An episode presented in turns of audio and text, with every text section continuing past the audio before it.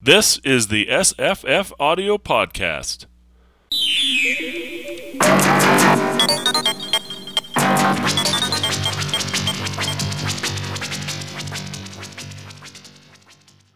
Hi, I'm Jesse. Hi, I'm Maissa. Hello, I'm Evan. Hi, I'm Will. We're going to talk about looking backward, 2000 to 1887, a utopian novel by Edward Bellamy, first published in 1888. And uh, I heard a lot about this book. It's kind of disappointing. Oh, Um, I don't agree with you. Um, it's because I I've read so many sequels or rebuttals. Um, he's doing something interesting here, and I can see why it was so popular. It was truly quote unquote novel, in that it's sort of doing something that obviously was incredibly popular. This is third most popular or third most published, third bestseller of uh, its time. Uncle Tom's Cabin and Ben Hur were the only things that were its rivals in the U.S. Anyways, um, Ben Hur, you know, I've heard of that. I've seen the movies. It became an actual political force. It's not. Yeah, and then dissipated. There was this nationalist party. Hmm. developed. But I think the responses, the number of books I've read, like the first one I read, I, this is the one I really want as an audiobook. I want to do a read along on it. It's, um, uh, Mack Reynolds, uh, I think it's called Equality in the year 2000. It might be another one in, in it's been so long since I read it, but Mack Reynolds was, uh, a really cool SF writer who was always dealing with utopias and communism and all sorts of interesting stuff. And, and his, his one is, okay, we're in this wonderful utopia and, and we have a problem. The problem is there's not enough good work. Um, and it's a bunch of academics sitting around at the university complaining that they don't have enough work. Uh, they're all sitting around at the bar. The, there's no waiter. The, all the food's served at the table. You just press a button. You get a guaranteed universal income. Um, you can't spend the money fast enough. Uh, so the problem is not, you know, material want. It's not strife. It's not war. It's, there's not enough stuff for us to do. And that is a really cool problem to have. so it's about a revolution to try and change the system and make it, uh, better, which I think is really a cool idea. But here it's actually, you know, going from Dickensian horror of capitalism to, uh, a theoretical utopia. There's some things about this universe that he's created in the year 2000 that are pretty fucking horrible. but other, uh, most of it's pretty okay, I think. So yeah, I was like kind of underwhelmed because I read so many responses that I think I, I, I just, I was comparing it to all these other cool books, you know? Hey, Jesse, Mm. did you get a chance to? Um, I know I had shared that William Morris uh, review of the book before on Twitter. I'm not sure if you had a chance uh, to look at it, but I think he has um, some of the same ideas about it that you do. Uh, Well, News from Nowhere I've done as a show, and it's a great book. I think that that's a ba- much better book than this. Um, although it's tech, it's sort of short on some technical details. Um, but I think his philosophy is better. Uh, what, what, did- what did the review say? I don't remember reading it. Oh yeah, no, I, I didn't actually fully read it myself until this morning, so Uh-huh. uh, we're we're in the same boat here. Um, but uh, uh, he kind of uh, says it's like not very good as a romance, um, and says that everything that is interesting about this book is, um, you know, the political content, like the the kind of call and response sort of uh, FAQs about Right, uh, right. this sort of arrangement. Um, uh, a point that uh, William Morris makes that uh, Fredric Jameson also makes, um, uh, Evan, is that, uh, of course, uh, if you're like setting up a utopia, uh, it's bound to be kind of idiosyncratic, right? It's going to be about um, the person making it more than anything else at some point. hmm Um, and I think what we have on our hands here um, is this like uh, it's this sort of uh, Anglo-Protestant utopia in a way, I think, Mhm. or uh, uh, maybe uh, just like uh, like a Calvinist utopia, uh, almost. I don't know. Um, it's I it's mean, very American. It's it's very I think it's more American. American than, than Anglo in the Mhm. like even British capitalism was you had a lot more like smaller firms competing. It was more kind of the the ec- economics textbook version, closer to that. Um, Yeah, well, what I mean you is the that- ECD company and things like that. But in America, very quickly, you know, after the Civil War, you had this these huge monopolies emerging, and railroad and steel and you know, all these different industries. And that's what Bellamy is really responding to. The same way Jack London is in there. Mhm. It's like we, we're not. It's the utopia in America can't be kind of a Jeffersonian thing. I mean, that's kind of where William Morris, I think, is his sentiment is more with that kind of. Yeah, he's a, he's an artist. Yeah, He's an artist talking about his utopia. Jack London is a, uh, I don't know, down on his luck hard, hard scrabbler, right?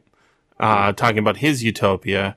And Bellamy is like this, uh, upper middle class dude talking about how we should all be nice to each other and all the, uh, what's, uh, what's so interesting to me is the, the, those Bellamy clubs that spring up.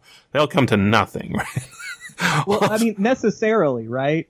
Um, uh, that's another thing Morris points out about this is uh, it plays into a sort of uh, economic fatalism that, uh, I mean, there's no political action necessary. Almost, we just have to like uh, make people understand. Right. Uh, and it's and sermons. it- I it- I I I, re- uh, I did the extra homework I assigned you. I don't know if you uh, saw it. There's two short stories. They're not really even stories. They're I just realized what that they're they're sermons. Christmas in the year 2000. Um, from January 1895, published in Ladies' Home Journals, one page story. It's not really a story. And then, uh, The Woman, Woman in the Year 2000, both by Edward Bellamy, February 1891, it, both published in Ladies' Home Journal. And the way they read, I'm realizing like they're less plot than they are. This is like a sermon. It's secular in a certain sense, although the one in Christmas, it is so interesting because he's saying, you know, the true spirit of Christmas, if you we went back in time from the tw- from the year 2000 to 1887 or whatever, 1877 or whatever, um, and we saw how people treat Christmas then, they don't under- understand what Jesus' message is. And I'm like, that's, that's a really good point you're making. um, uh, but that's exactly what they say in, uh, in church on Sunday too, right? That's what those sermons are for. It's a weekly reminder that you're supposed to be like Jesus. Meanwhile, that doesn't stop anybody from, you know, continuing with the capitalist system and converting the idea of, you know, um, working to help your fellow man as charity, where you give to the food bank, like Justin wants us to do, instead of having UBI, which is what I think Bellamy's saying, although uh, It's he's kind of totali- though, it's kind of totalitarian in terms of like what I like I, I uh, about our system that's really shitty is that I, I, I think there's a few loopholes that allow people to, some people to escape relatively okay. So like, notice there's no reservation like there is in, um, Brave New World where people who can default, right? The whole fucking world is, is under this Edward Bellamy system.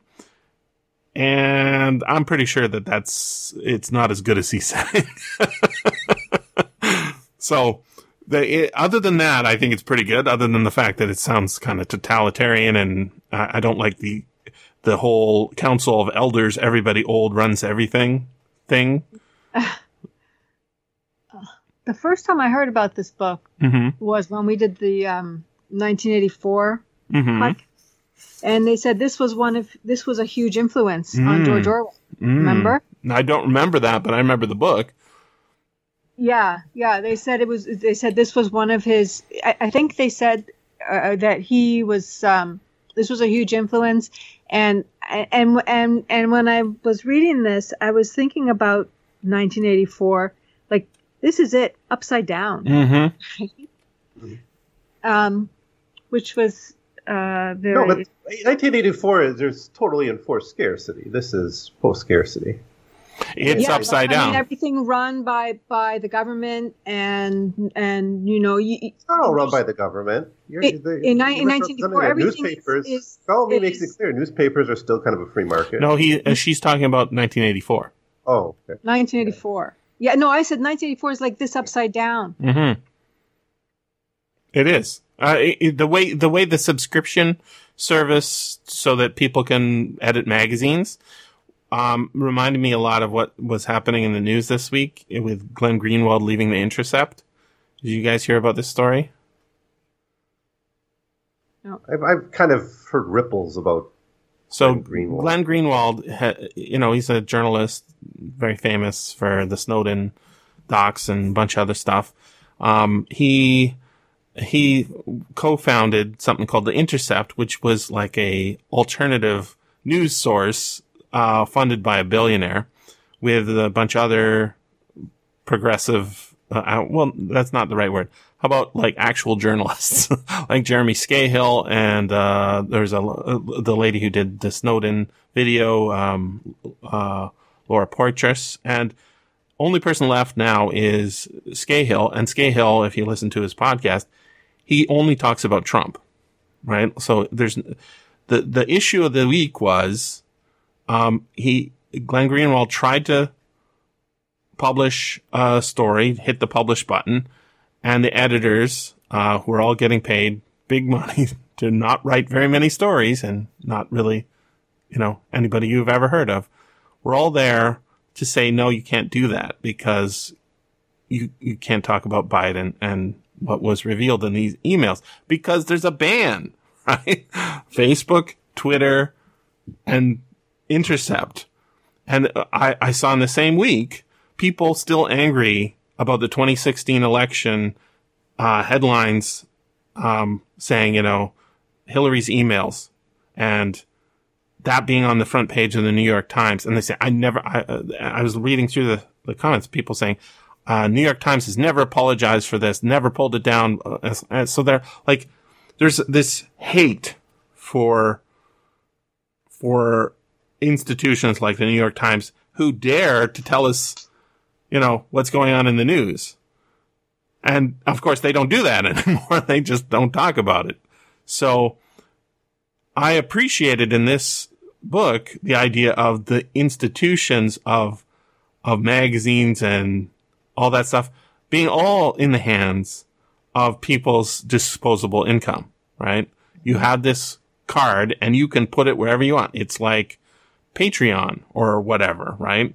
You just put together enough people and they will subscribe. So Glenn Greenwald went over to something called Substack, which is what a lot of people have been going to. It's basically blogging, but some way of monetizing. It's kind of like Twitch, right? But for writing and journalism. And that is the opposite of 1984, right? Where everything is processed through uh, uh, official government bureaucrats, or in the case of our world, um, people who are stenographers for the government, right? Will take whatever talking points the government is handing out or want disseminated by leaks and will leak them unattributed, right? Government sources say, two sources tell us, two anonymous sources, right? That is not what we want. We want a real, you know, functioning journalism. And so that aspect of this book is awesome. Yeah, what did he say? You pay you pay to be able to write, and then however successful you are, you you get money back or not credit. So, so in the, in, in this book, basically, um, you've got a journal, right? Um, you know, Dentists Weekly. um, people, uh, will say, I want to be the editor of Dentists Weekly. And people Mhm. say, yeah, I think that's a good idea. And they take their, uh, credit.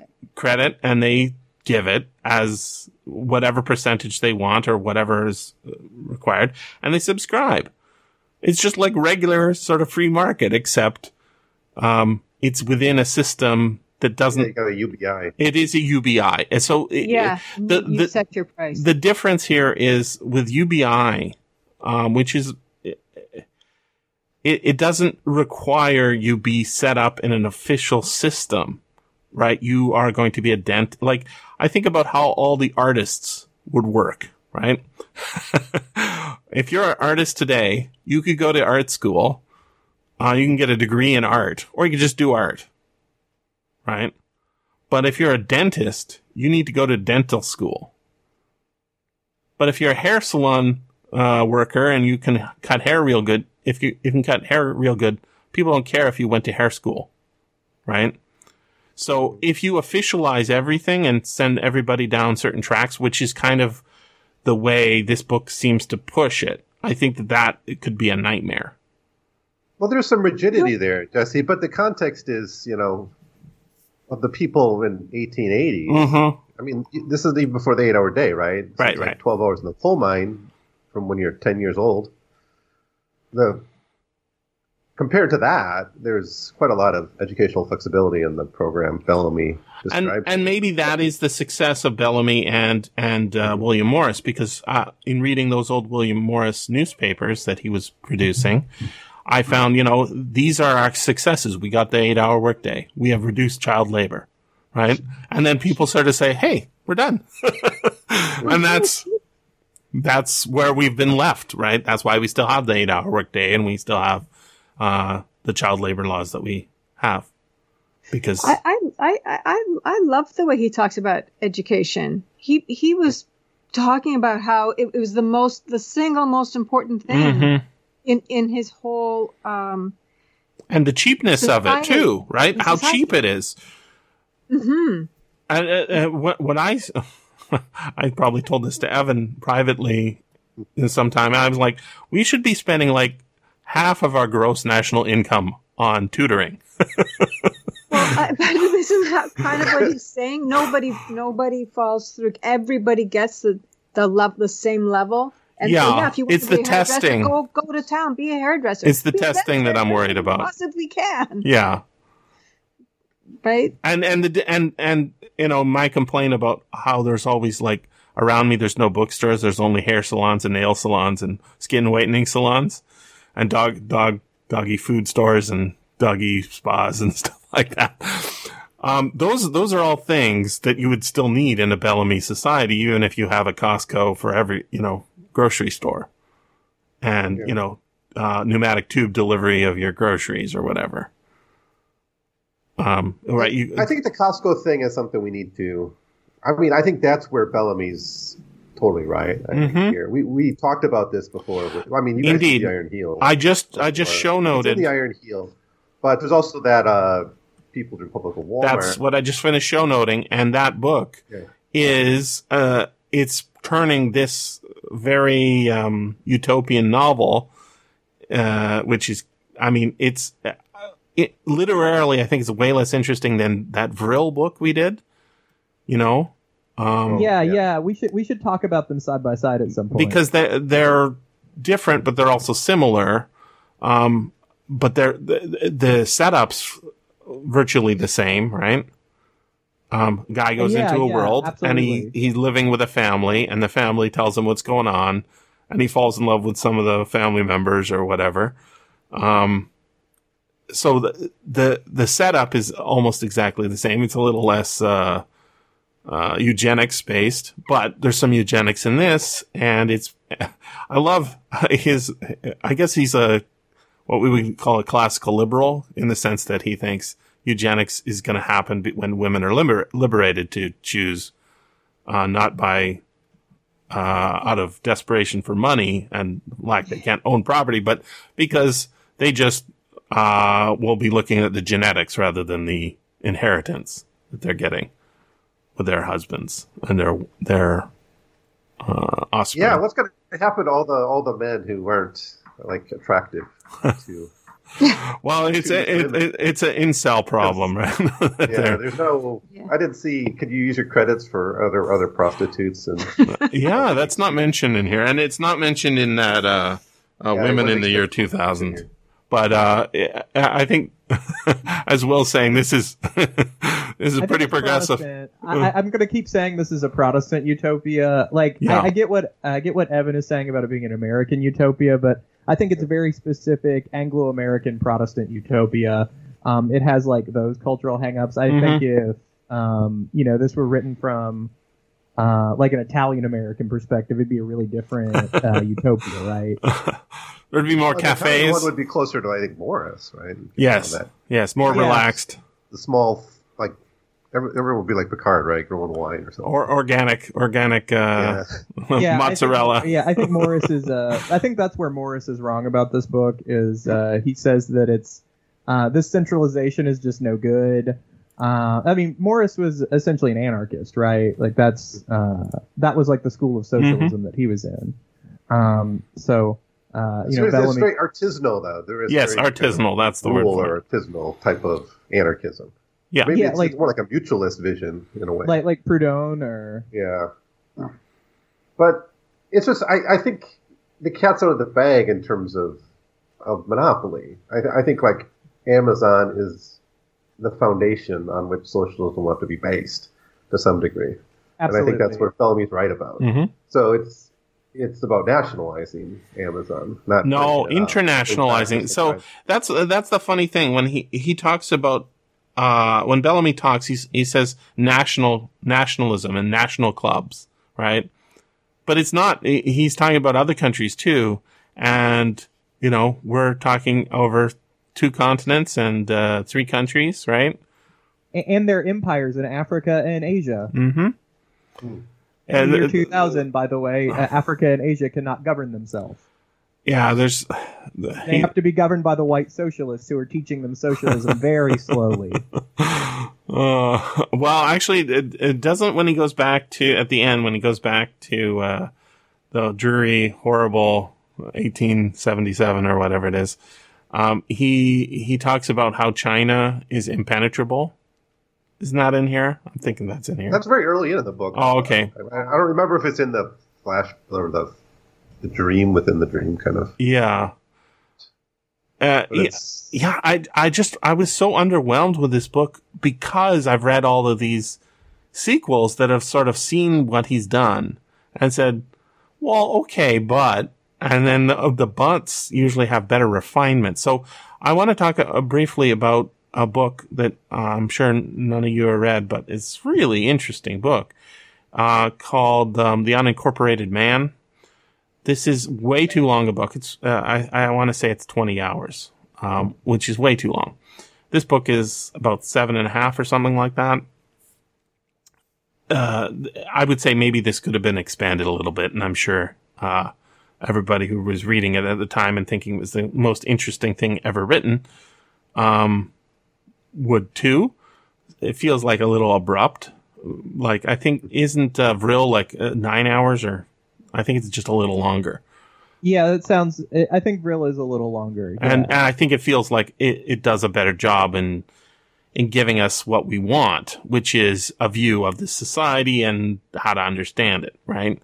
So when we get um, the unincorporated man, it's the same setup. Somebody falls asleep, wakes up in the future. Um, instead of, and I, I kept thinking that it was going to happen in this story that the the Edith she was going to say, "Oh, uh, the secret uh, we didn't want to tell you, but you now own the planet because you left your six bucks in the it's compound interest, right? So that that is a trope um, from this. It's just not actually in this book, but basically that's what happens. Is this guy falls asleep? He's an industrial businessman or whatever. He wakes up in the future. And uh, he is the only person who is not a corporation, right? So it's actually instead of the solution with socialism and a universal army, which we should get into, rather the solution is just neoliberalize everything so that when you're born, your parents get 50% of your shares. you get 50% and they're held in trust and you get some of them, uh, when you turn 18. And then when you turn 18, um, you have to sell your shares so that you can get a uh, go to university. And people who look at your grades in high school and elementary school will say, hmm, this guy looks like he will be profitable in future. And if you don't, uh, if you choose not to maximize your value to them, they ha- can uh, have a little, um, basically robotic program that will control your physical body to make you do stuff. Right? Basically, it's the most horrible, intrusive. It's like, it's like 1984, but not like to crush you, but rather to, to extract value from you. Um, and it's a, it's a really good idea book and way too long.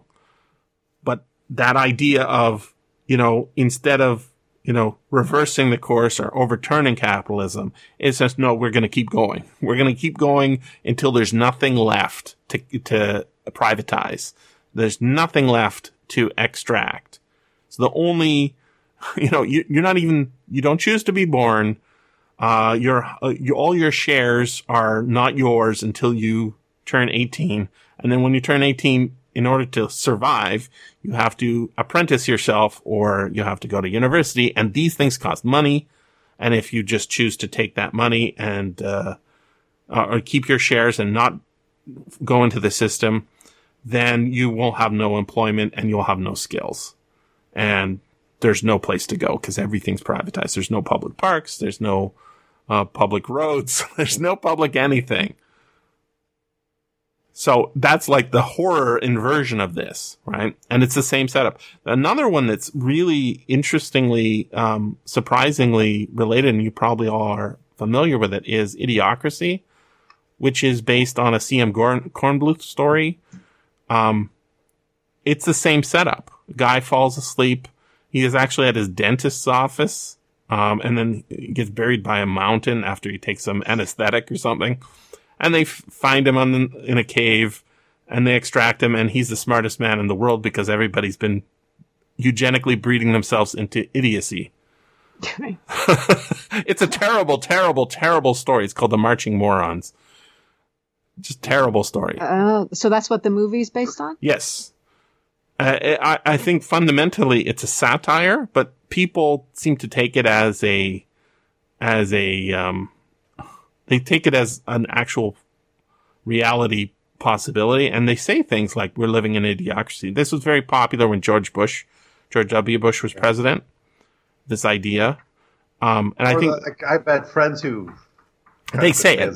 You say things like only stupid people are breeding. They That's right. Eugenics. That's right. Kind of subtext mm-hmm. to that and that's I think a lot of people kind of do. Oh, the movie's like a lot a lot nicer uh, than the story. The story is really horrible.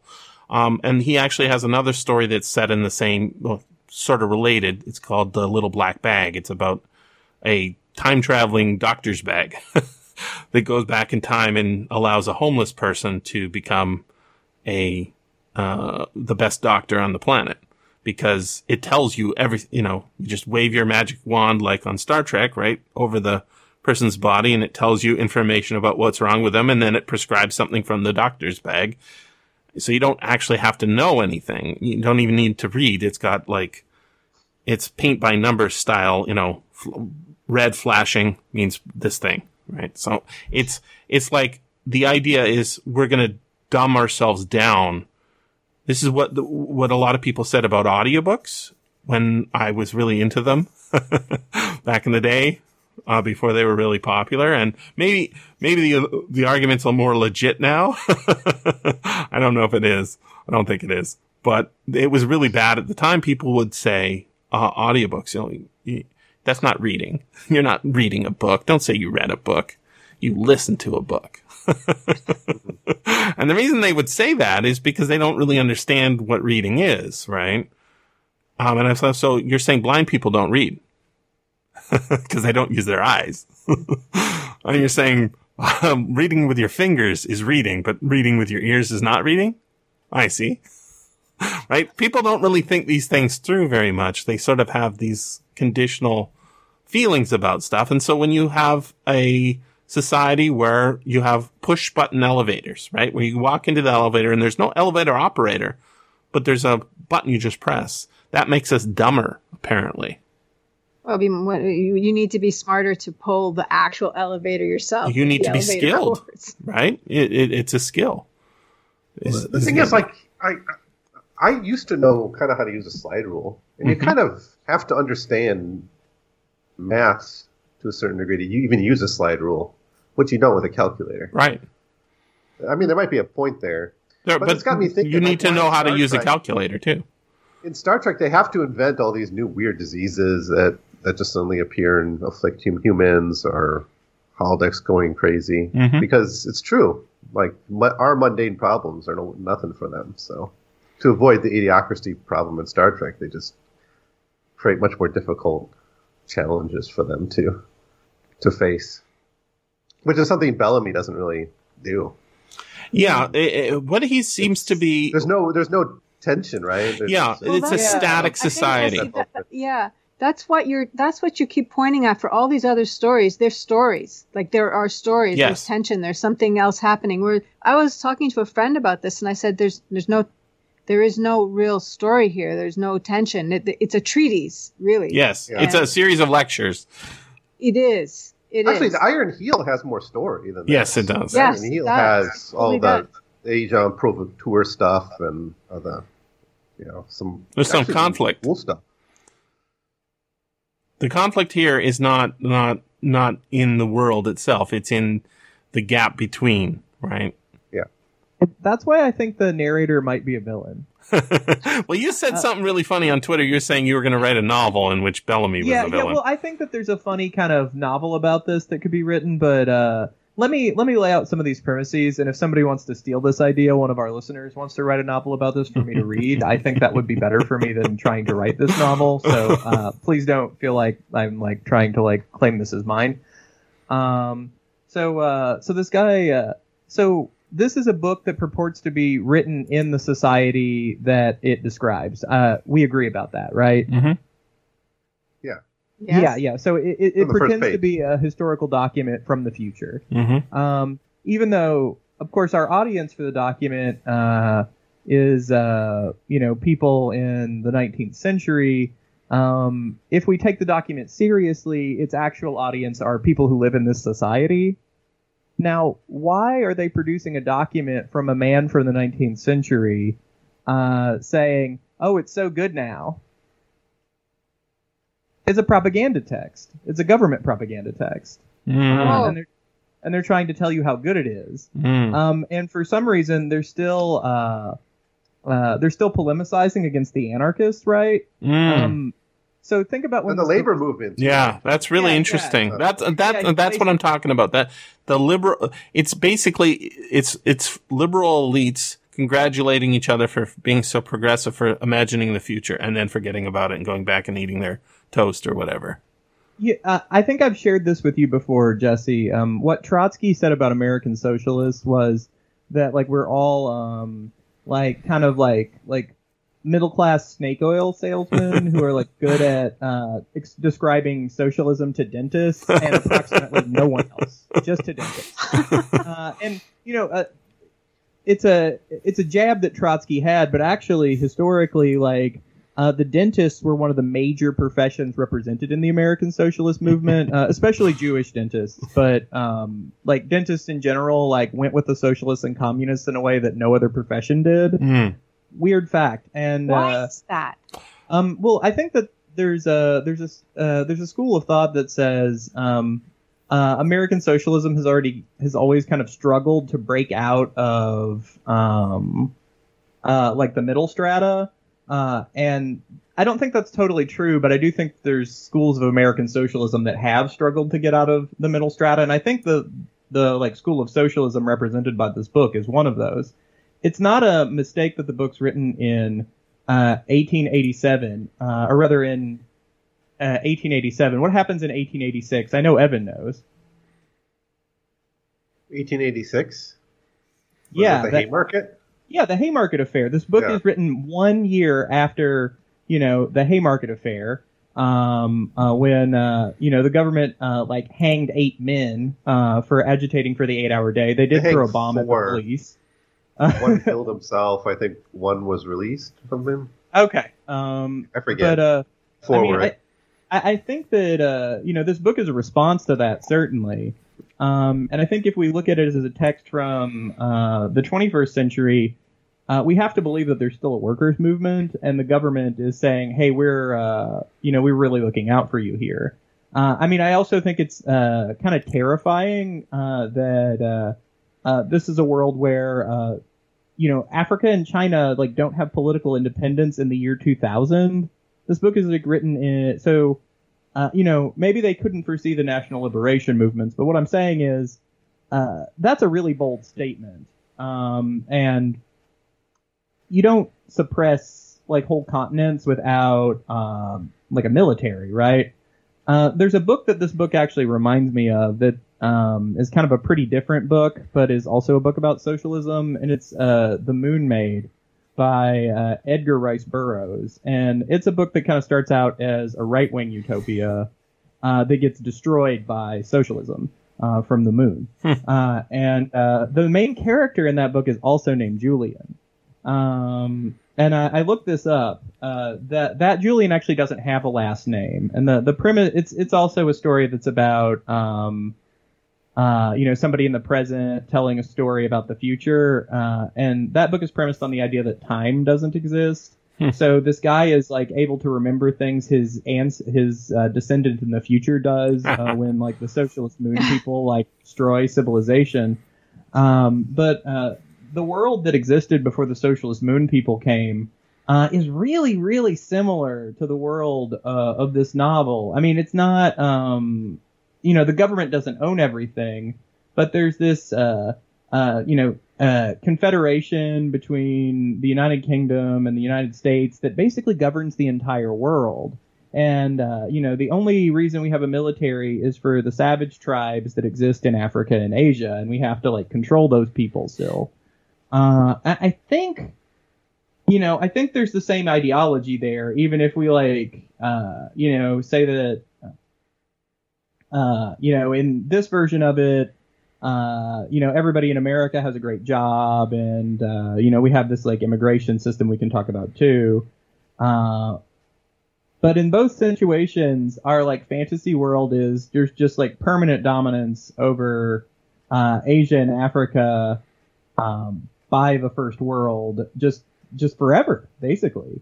Uh, and I, I think that's like a central part of the ideology here. I don't think that's a mistake. I don't think the Indian Wars were quite done in 1887. I don't think Reconstruction was that long ago in 1887. Yeah, actually, It's mentioned, this isn't it? Scramble for Africa doesn't really take off till 1880 after 1885, right? Like Africa's not colonized till Yeah, yeah. I mean, the 20th century, so Africa's still mostly independent when this is. I- I- exactly, exactly. Um, and so, I mean, I think that, I mean, I think that the, uh, um, so like, there's like a, a school of American socialism that tries to reduce everything to economic questions. I mean, there's a school of like, every school of socialism exists because it naturally arises from like different sections of a society. Like, so, uh, if there's going to be uh, if socialism is going to be an idea, every kind of like cultural niche or class fragment is going to have an idea about socialism. Um, and so this is like one of the ideas about socialism that's like always going to come back, and that's that we can reduce socialism to basically economic questions, um, and we don't really have to think about the politics that much.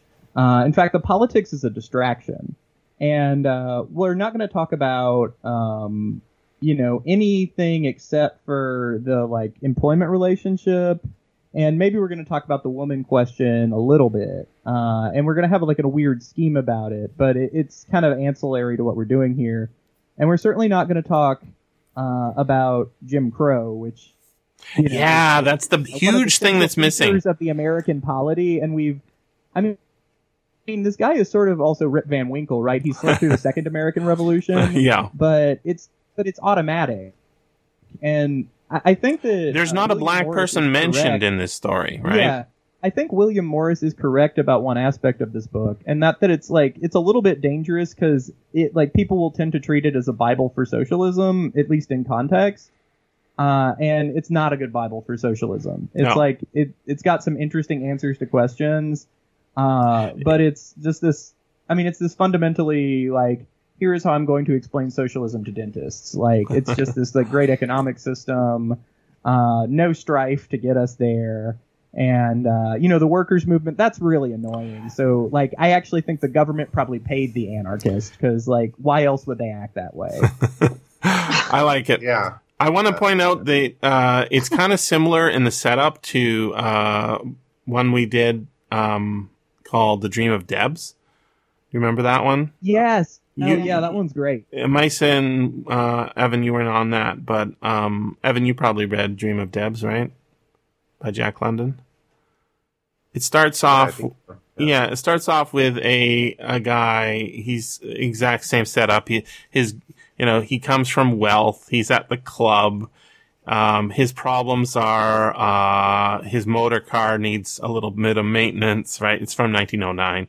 Um, and the major problem with the world is there's a threatened uh, strike. Um, and then the, the the story proceeds relatively quickly. It's only 47 minutes long um, to show the effects of the that strike over the course of you know a couple of weeks, I guess at, at most. And basically, society's sort of fucked up. Um, people are getting upset, but but more importantly, our narrator is humbled, and he is he is of this class. So in our novel we've just read for today, um, he's complaining that his workman, his foreman, uh, doesn't have the labor to finish his new house. Right? His grandfather and his father before him all live on the labor of other people. And I love, I, I really, there's some really good things in this book. One of them, really interesting way of putting it is, um, it's a private tax. um, my income, my passive income from my investments is a private tax on other people's labor. Right. Which is, well, yeah, that, that is kind of what it is, isn't it? Um, and so he's upset that his new wife that he's going to marry, Edith, is, uh, unable to move in with him into his new home that he's having built. Meanwhile, I, I don't know how much we, stock we should put into it, but the fact that he's having trouble sleeping at the beginning of the story and that he, he can go like two, three days without sleeping. Then he employs a, uh, hypnotist who's not a real doctor, he points out. Um, mesmerist animal magnetism guy come in who gives him, uh, along with a sleeping draft, uh, and a sealed basement room. well, I guess to keep out the sunlight and the sounds from outside. So he just get some goddamn sleep because he can't sleep quietly night. And when he gets into the future, when all of his, uh, his, um, anxiety at being living off of other people's labor and not being a productive member of society in that he doesn't actually produce anything like art or, uh, you know, help to anybody, just just a leech. Um, oh, he has no trouble sleeping. Right. Well, So he'll, he'll be a he'll be a, cons, uh, a consultant for historians. Yeah. They say. That's right. that's, uh, that, uh, but the, the thing about living off other people's labor, th- there's a interesting point about that, and in in the utopian section of this novel, where uh, Leete, I think he says, you know, essentially the same thing. We're like we're all benefiting from like the overall progress of humanity over the centuries, right? mhm. that we the reason we don't have to necessarily like earn our daily bread is because that that labor's already been performed Mhm. in the past, right? Like through the, like technological development, scientific development, all that labor is already in the capital in the in the society, Mhm. right? And right, that's I think that's relevant for even the conversation on like copyright and things like that. Oh yeah. So that's uh, that's the other uh, like How we we are kind of standing on this top of this mountain, and so much so. a lot of people want to say like, "Oh, you have to like climb from the bottom," but we're already up here, right? So, like, we already are post scarcity in food. For, so, so why do we have to struggle to eat? Or why do so many people have to struggle to eat? I think that's I think that's a really good contribution of Bellamy. Oh, he is really Yeah. good about post scarcity here, and and just you know, re- uh, he's really on about uh, salesmen's. You know, and this is a, so, something I really like that yeah. that happened. Like it, uh, it, there was, you know, there's styles and fashions of behaviors, right? So no pressure sales was a thing for a while, right? And then now you go into Best Buy, the staff doesn't care if they help you or not, right? But uh, there used to be a store that was competitor that got bought out by Best Buy called Future Shop, and they had pressure sales, right, where the employees get uh, more pay, uh, actual, you know, maybe almost living wage pay if they make high pressure sales and increase the sales, whether the customer likes it or not, right? Um, so this is something that apparently was huge in 1887 because what does Bellamy say is like, what the, the, the employees aren't trying to pressure you into sales of things that you don't need and, and lie to you about what those things are. I think that that's yeah, that definitely really a big good. thing. There's a great book called, uh, Countercultures, which is about women and the department stores. Mm-hmm. You know, that, that was kind of a good job for moving from the working class to maybe not quite the middle class, but kind of it was a job you could get even if you didn't have shop girl, college, right? It's like I think there's an Edgar right? Rice Burroughs story where there's a girl yeah. who does that that we've covered, right? Um, you go in, you work at these uh, sales jobs where you use your feminine wiles and bat your eyelashes. Not only are you sh- uh, are people shopping and giving you high pay and buying stuff just to spend time with you, you're also shopping for a husband who can afford all this expensive stuff. Right? So yeah. uh, he, he's, he's tackling a lot of stuff in here. And, um, before we started, uh, the podcast today in our pre-show chat, um, I was, we were talking about next generation and Picard and Discovery and stuff like that the different Star Treks, Deep Space Nine. Um, uh, recently, I watched uh, the episode last. Uh, I, I, said it's the last episode twenty six of the first season of Star Trek: The Next Generation, and it's called the Neutral Zone, and it's where they introduced Romulans for the first time in uh, in the Next Generation. We hadn't seen them since, I guess, the original series, and that becomes sort of a big deal for Next Generation. But really, that's not a great title for the show because it totally makes you forget that we have uh, three frozen human beings from the 20th century who wake up in the 24th century on the Enterprise. One of them is a, ho- a homemaker, whatever that is. They don't know what that is. I thought that was pretty funny. Another one is a uh, musician, um, like a guitarist or whatever, and he's he's got a drug addiction, alcohol and drug addiction. And uh, the third one is a capitalist, a CEO. And um, I I think it's one of the best episodes because Picard gives the lecture. You know, uh, you don't need money. You don't need all that stuff. What you need to do is improve yourself. well, know, take up a take up some serious uh, guitaring or tromboning. violining and learn to paint. all the things that all the people on the crew of the Starship Enterprise do when they're not, uh, you know, visiting brave new worlds or whatever. Right. This is to teach data to do. That's uh, exactly right. So data does his uh, expression. You know, you go to the the kids lab and the kids are doing uh, sculpture. Right. Uh, there's an episode in the first season where um, some aliens who uh, can't give birth to anybody steal a bunch of children from from the the Enterprise, and Wesley wants them to go the kids to go on a hunger strike. Um, but th- those people on that planet are living in a post-scarcity society, and their schools, very much like the Bellamy schools, they will find out what you're good at, and they they run a scan on you to find out.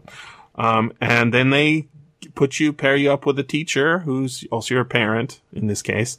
Um, and you know, there's a little kid who's really good at sculpture. He didn't know. He hated math, right? So these, uh, I, the ideas from this book are incredibly powerful. And, and even though the societies disappeared, the responses never seem to have stopped, right? They, they are continuous, although I haven't seen one lately in the early 21st century where we are. Um, there was some, you know, like the the uh, one I mentioned, the in- unincorporated man. That I guess is early twentieth century, uh, twenty first century. But it, it's in, it's a really impressive how how like this book was like it was really novel in that it spawned. It, it, I mean, think about let's think about how big this book was. Uh, we talked about Vril and how big it was, which is a similar idea book. Um, but it's like Harry Potter, except instead of kids being the target audience and wizards and wands and, you know, Hedwigs, and Hagrids being talked about all the time by children, it's, uh, you know, radical change to society being talked about by quote unquote adults. And, and everybody had to have something to, everybody had something to say about this book. hmm I mean, I think the book is like somewhat uh, less exciting now that like countries have actually tried to do this, right? Yes. That's the Uh, thing. like like this is a real um uh like this is uh you know uh this book had fans who uh you know went on to try to do this in different countries. Mm-hmm. So uh you know uh now we have uh more rich things to reflect on in this vein. Yes. But you can see the appeal. Like I could see myself at that time being in the in a Bellamy club because why not? This is it should be. It should be like that. You know, like I I don't in terms of of equality for everybody and and and basic needs met and all of that. You know, it- It's I, I I cried multiple times reading this. Wow. book. It's a beautiful book. I mean, it really is a beautiful book. it really like the you know the potential that it that that it purports. It, it's it's hard. It has a number of really good metaphors. The I've never seen one as good as that umbrella metaphor, Right? I love that. So good. Yeah, and and the other one about about the um the carriage where you know there's some people at the top and then everybody else Mm. is pulling and and everybody's so desperate not to fall off the top and Right. join the pullers. Like it's great. You can see those people on Twitter, right? They're they're they're the ones who are like talking about how we need to um, give money to this this person who who's got not a Patreon. What's it called? Uh, GoFundMe for their cancer treatment. And th- this is the news now, right? Is um, th- there was a story about a, a teacher uh, who's got cancer, and all the kids in the class who are raising money for for the teacher, right? Like, what the fuck's going on? How can this be? How can this be? Because we can't think collectively and saying, hey, hey now, how do we solve this? Oh yeah, there's a way. Yeah, there's a real easy way and it's been done all over the world and, and it just doesn't get in there because the, uh, when, when I talk to uh, Americans who are not, uh, Evan and Will, um, people who are not outside of the mainstream propaganda, I guess, um, they don't understand what Maissa and I have, right? They don't understand what it means when you get sick, you go to the hospital, and it's kind of inconvenient because you have to pay a parking fee. Literally, you're annoyed that you have to put in like uh, money into the parking meter. And you say, this fucking sucks. I hate going to the hospital. and that's the complaint. Right? Or maybe there's a line at the, at, at the check-in at the hospital, right? That happens. You have to wait a couple hours because you don't have a serious injury. You've got this rash that you don't like. Right? And you're, you're, or, or, or that you go to the walk-in clinic and there's a 15 minute wait. Oh no. Like, they don't understand. And, they, and the reason they don't understand is because it isn't put in their hand. You like literally have to go to a country where this is, and you have to live there for like six months, right? And this just feel it. And you say, oh, this is how it is. I, and well, here I don't understand what it's like over there. Like, because so from this perspective, what do you mean? You know, like how can you be bankrupted? Yeah, it's, it, it, it is, it literally like, it, you it's can't imagine it. that a country can be like that And, and from this perspective. and not, uh, and not have, everybody saying, "What the hell's going on? Why why isn't there a why isn't there something being done?" Especially with you know other countries doing it. Right. Yeah, well, I mean, we, we couldn't do it in the 1950s because of um, segregation. Like that's why we never had like national health care in the United States. Is because of segregation. yeah, like all, all of the Democrats were on board to give it to white people, right?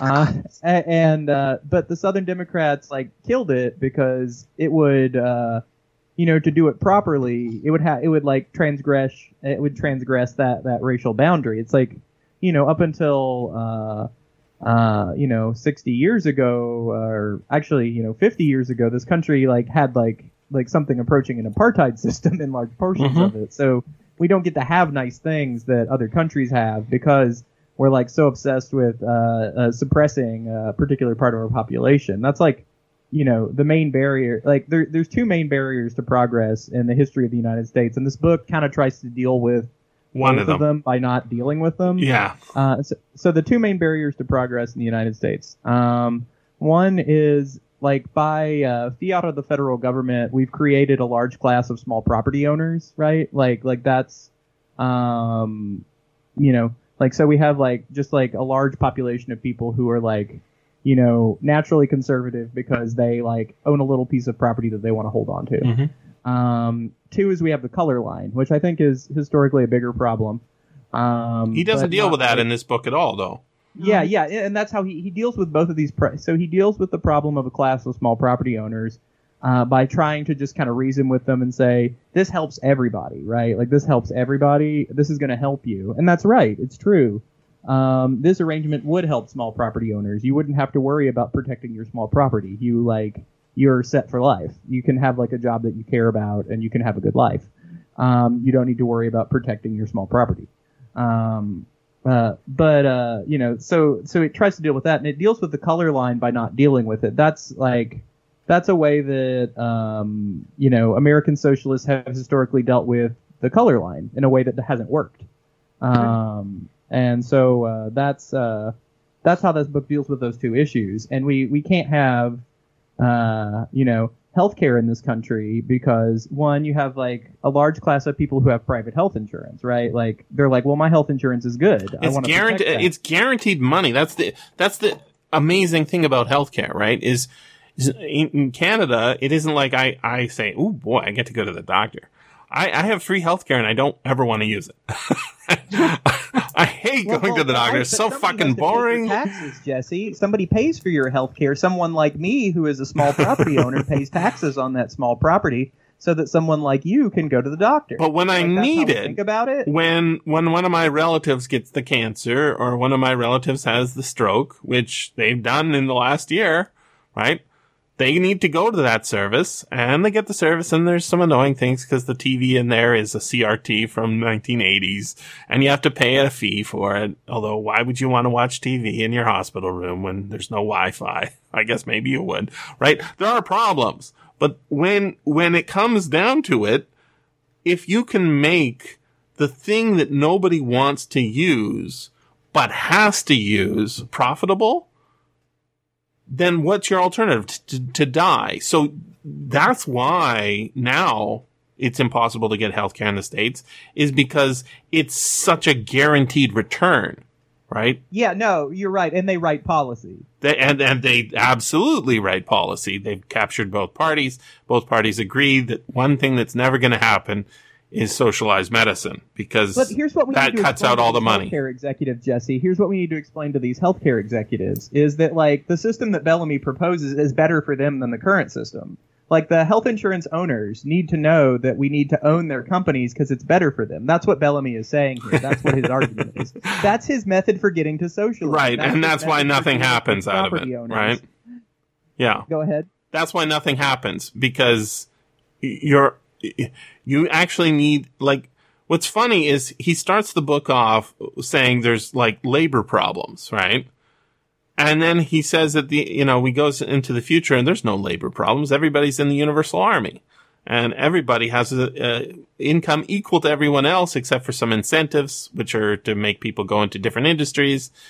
Um, it makes sense. Uh, this is, you know, uh, I, I heard about how the Yugoslav, uh, postal workers had their own special, uh, vacation spot. Like all the postal workers would go to this special, you know, coastal vacation. And because they're all in the same, you know, union, they all know exactly how much work there's going to be and they know exactly, it's not really a union, but they're all in the same system. They all can have vacations there because it's all planned out, right? And that's where you go on your vacation. You don't have to go there on your vacation, but if you want to, it's part of your contract, right? Now we don't have that system anymore. that now that's all privatized. And if you want to go there, you have to make your negotiations and there has to be a special uh, profit being made or it's right. So everything actually is destroyed by putting the profit incentive on a system that's super easily regulable, like, you know, having postal workers delivering post, postal. There's not a lot of surprises in the postal system, right? It's just a matter of delivering it to the place where you already know it needs to go. It's right on there. It's just a matter of getting it there.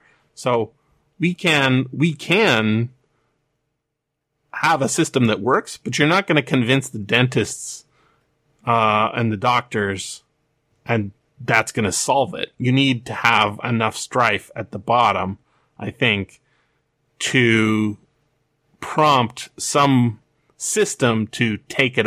I mean, if it goes too far, it ends up being guillotines for everybody, right? Um, and this is, you know, the French Revolution, I think is so important because it's, it's like one way to go. Another way is the Russian Revolution, which is equally difficult in some respects. And, you know, the counter revolutions against it took a long time to solve. But well, and they and it ultimately succumbed to them, right? Like the like the Russian Revolution was ultimately defeated in like like the early '90s, right? Yeah, like, yeah, and uh, it's uh, that I think how that happened is probably it's how do how do we explain that? I think that's not as easy to explain as you know as yeah, Reagan that, that, outspent them on nukes. I don't think that that's what it was. I think they did some planning errors. And, yeah, and uh, I think where where Will might be right here. So if you look at where the pathos of the novel is. I think this comes off strongest in the when he dreams he's back in horrible 19th century, right? Mm-hmm. And he's walking the streets and he sees all. It's like it's like out of Dickens, right? Yeah. Mm. You know, he sees all the goes to Christmas present. Right? I, I literally did. You read that Christmas but, in the year 2000? Because that there's a quote I want to read from that. Um, but here's the thought on this, for then you can read it. It's, yeah. it's, and I think this is where I think Will agrees with this. Um, it's like if you do this, if you do the world this way, you don't have to worry about that stuff anymore. It really is like uh, almost reminds you of uh, Oscar Wilde, right? The soul of man under socialism. It's mm. like you can be more individualist and more free and more creative if we have socialism because you're not like you don't have to worry about charity. You don't have to worry about the politics. It's you know it's it's um, it's it's not that it's a true empathy for those people. Bellamy may have had that, but you can imagine the audience doesn't want to walk through the streets and, and be bothered by that stuff. Yeah, no, uh, that, seeing how you're kind of get that, Will. Yeah, no, I mean, I think I, I think he does like um, uh, I think he does a very good his um his criticism of uh you know industrial capitalism uh in the 1880s in the United States is I mean, it's really good, right? Like he, he's really he's he's pointing to some things that are are very real, and uh, like that's why the book can be so touching, and I think that's why the book is so popular. Um, yeah, yeah, but um, I, I see what you're saying about uh, his. Uh, I mean, he does have the the mindset of somebody who's like, I don't want to be bothered by uh, pushy sales clerks. I don't want to be bothered by um, urchins on the street, right? Uh, yeah. So it's like, um, you know, uh, uh the social contradictions are uh, are inconvenient to me, a middle class person trying to go about my life.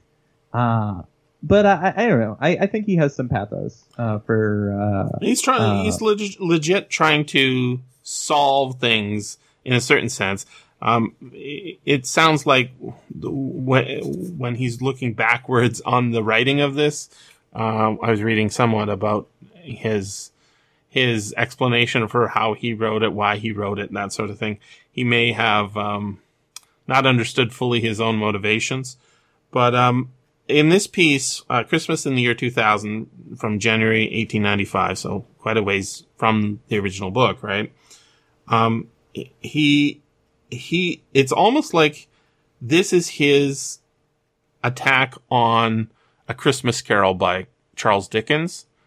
Because A Christmas Carol is a wonderful story. Everybody agrees, right? Patrick Stewart thinks it's the greatest story. He's done a movie. He did an audiobook of it. And if you look at my notes on uh, Next Generation, um, the last episode, which everybody really likes, called All Good Things, aka Must Come to an End, um, it is a retelling of the Christmas Carol with with uh, Patrick Stewart taking on the role of Ebenezer Scrooge, um, visiting the past, present, and the future, right? Alternate past, present, and future, and Q being the ghost of uh, Christmas, whatever. It's really fun. I didn't notice it at the time I watched. I really enjoyed the episode, and that's not the first time they've done a Christmas Carol on Next Generation. Um, but this is an attack on A Christmas Carol. Listen to this. This is from near the end of Christmas in the year 2000. Um, uh, and, and it's very sermon like. Always Christ was seeking to call men out of the narrow paradise of selfish loves and interests and make them realize the larger ties and greater duties that were theirs as sons, not of men, but of man, as brothers, not of man or that man, but all men, what perversion of the meaning of Christmas could then be more curiously complete, however, pleasing in itself, than the consecration of this day of all days in the year to a family feast with the curtains drawn against the world without. So he's, in this story, he's, uh, imagined people going, uh, a person going back to 1887 from the year 2000 and seeing how they deal with both July 4th, uh, Independence Day, and uh, Christmas. And uh, July 4th, he sort of dismisses very easily, waves his hand, says, silly. Uh, but Christmas, he thinks it, it has been co-opted. And this is the final paragraph of, of this. Uh, there hangs upon my study wall a picture, a copy of an old print of the 19th century representing just such a family feast on Christmas Day, save that the curtains not being closely drawn permit to, to be seen two beggar children with gaunt and pallid faces marked with tears, standing without, covered with the falling snow as they peer in, looking longing, hungry eyes at the festival. It is a picture that tells the whole story and typifies the age. And if you think about what the Chris, uh, Christmas Carol is about, it's about a hard-hearted businessman who doesn't want to give his employee the day off. Um, his his business partner uh, has died. He has nothing, right? And he uh, he won't even turn the heat on um, because he's trying to save money for no particular reason. And what's the solution? He's gonna after he gets visited by three ghosts and Jesus comes into his heart, he gets a Christmas goose and invites them all over for a, a dinner. All problems of society solved. right? well, and that is a brutal indictment of the way Christmas under capitalism works. Because if you do pay attention to what Jesus says in the Bible, he's kind of hard on people who are not really trying to give justice to their fellow man, as in help them the fuck out. Not just like, eh, you know, give charity during the food bank year, uh, you know, food, food bank season, give a little bit of money. I mean, food banks are a new thing, right? the reason we have them is because, oh, well, we, we had soup kitchens before, but now you can, you can cook that at home, right? But the idea of, you know, getting out, getting it out, getting out of it through Christian charity, well, that's been co-opted, right? So I worry that the world in Edward Bellamy's year 2000 would have been completely co-opted and as Will is suggesting in his subversive reading of this book, um, it's propaganda, right? And it's kind of like the propaganda an American would think about uh, as Soviet propaganda, right? About how wonderful everything is under Stalin. and we know that the production uh, is amazing because they can produce all those uh, T-34s, right? And we know that they can get to the moon and humble us, but uh, well, we know that or, they're or not, as the case may be. we know uh, we know that well, or yeah, get in. Uh, we can get they can get into orbit or whatever.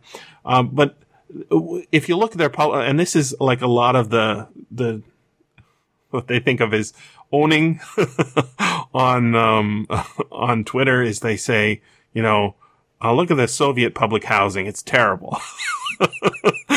just like block for concrete block, no style at all. It was like, yeah, but all, all those houses have people in them, right? they all have their own home, right? So yeah, maybe, maybe it's not the greatest thing because you don't have, uh, you know, a, a lawn, a front lawn and a back lawn and a white picket fence around your home in the suburb, but you're housed and they weren't housed before. That's why they built those things. The command economy and, you know, uh, like the, the one he describes in here, um, it's, it's a functioning feedback system. It's not as good. I, I mean, what he's really missing, right? He's, somebody claimed I saw in doing his Twitter search, um, that the, the internet is described in here with the music rooms, right? And having music piped to your, your bed. it's not quite the internet because, you know, uh, I mean, he's, he's doing wireless radio without, you know, why, you know, he's doing telephones basically, right? 1887, they had telephones then. He's got, he's got the idea, right? So it's kind of the internet, but not really but he, it is a streaming service, right? And so what they're really lacking is the, the, uh, Cybersyn, right? The, the command, uh, control computer that is gonna say what the market is demanding and what we need more, um, Volkswagens or we need more, uh, mobile housing or we need more bridges or whatever it is. I, am a, a, little worried about the gerontocracy thing that that's going uh, on in yeah. here. But other than that, I, I, it's not as hor- assuming that it's not all propaganda, and assuming that um, racism was solved somehow just magically um, in the United States. I think it's it's it's pretty good system. It's just it it needs some tweaking. Well, he he so does not address. Oh, I was going to say he doesn't address the racism question at all. No. Uh, but he does say that um, the worst thing about any system which divides men or allows them to be divided into classes and, and castes is what weakens the sense of common humanity. So he, like, he, I, I don't think he knows how to tackle it, or, or maybe it didn't yeah. even cross his mind. It's a third rail uh, that he won't touch, or um, he just not trying to sell that part of the argument. I don't think he ever, t- I don't think he ever talked about it in any of the other stuff I looked at. I don't remember seeing him saying that. Yeah. But, but his basic premise though is that he doesn't want to divide anybody into classes and castes and, and, uh, you know, it is, it is also sort of a, um, it, has got a interesting system for the elite, um, feedback, right? So the prestige is your pay in some cases, right? Yeah, yeah. It's not that you're getting more cash to spend at the store. It's that people admire that you are doing that. Uh, I'm not sure their legal system's that great, although I think having uh, fewer lawyers is probably a good idea too. Um, or the need for lo- fewer, having fewer lawyers. Sorry, Will. No, I mean, as a matter of principle, I think I agree with you, right? Like, you want, um, uh, your ideal would be like a system that like uh, people could like understand without like having to have a specialist guide them through it, right? Right. Like, like, like that's what you want the law to be. Yeah, yeah. Or you want everybody to know how the law works and make it, you know, uh, maybe uh, have everybody be tutored up to that level. You know. Oh, I, I think that, that judges should be drafted just like juries. Hmm. Essentially. Oh, so oh, I like so judges a, by sortition. Yeah. Yeah, like, that's a. Uh, so you um.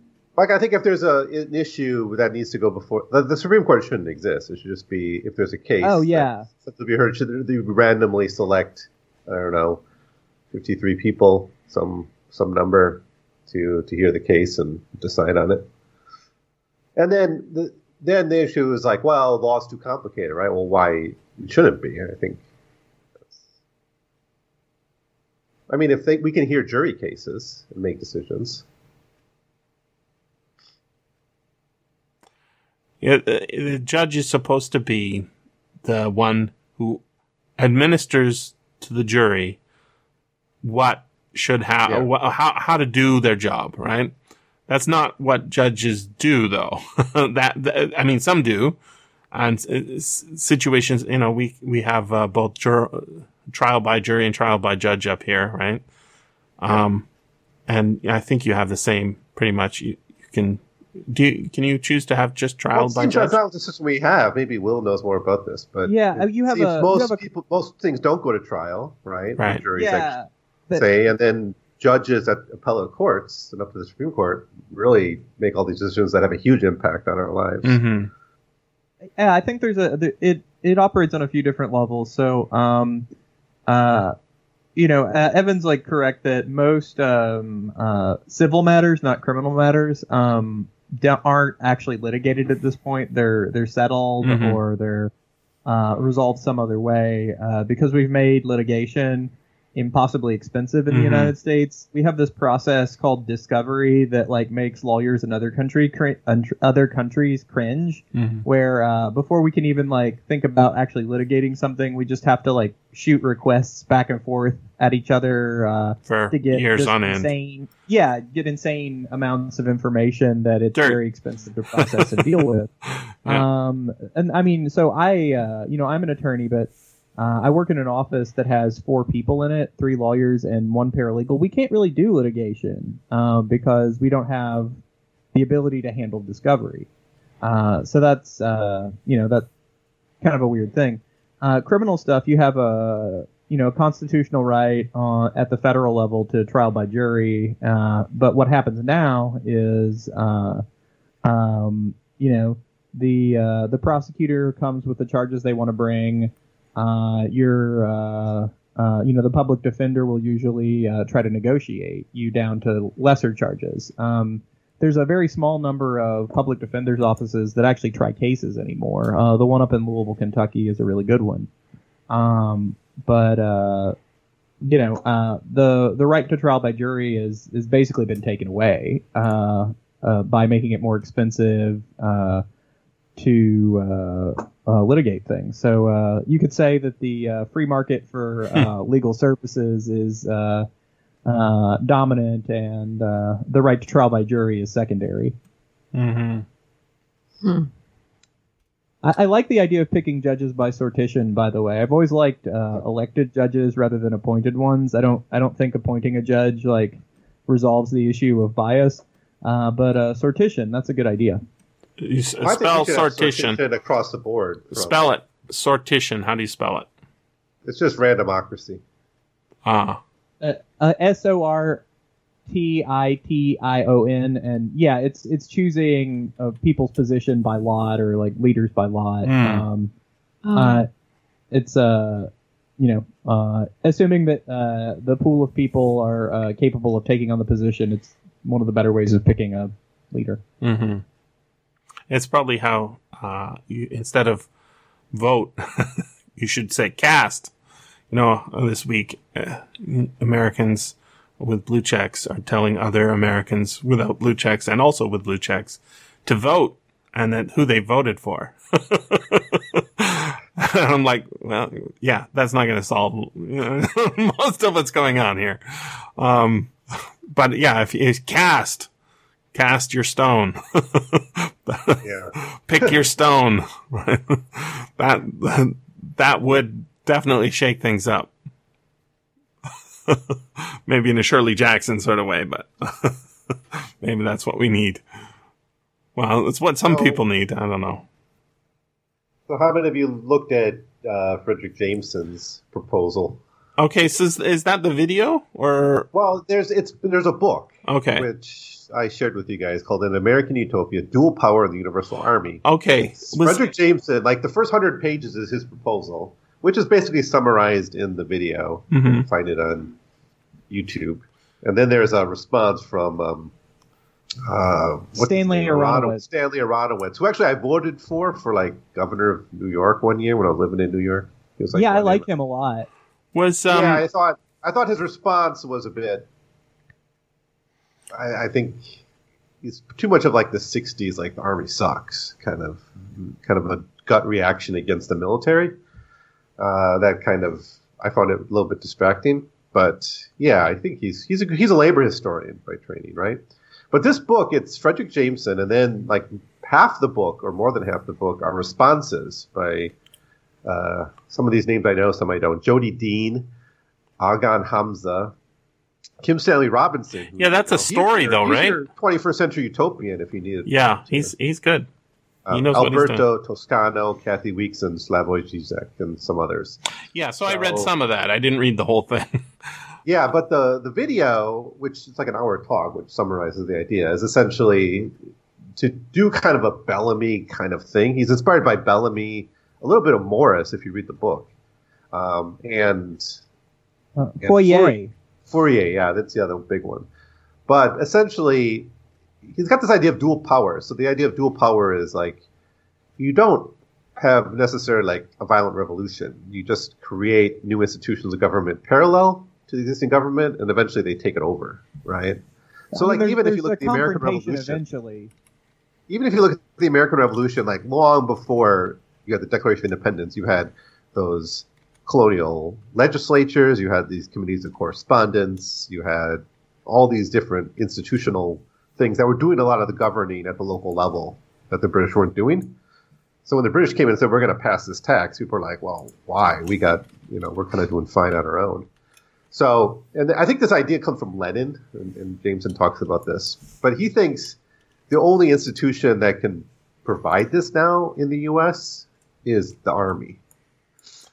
So his proposal is universal conscription, um, and then from that, and then the Army essentially does everything the economy does. I, wa- I watched a um. This is in the summer. I watched a really. I, I got down a really weird YouTube and internet hole uh, about the country of Djibouti. You guys know about this country? Yeah, Okay, so Djibouti is like it's it's uh, near the Horn of Africa. It's you know on the path between Suez and the Indian Ocean. It's where the pirates are.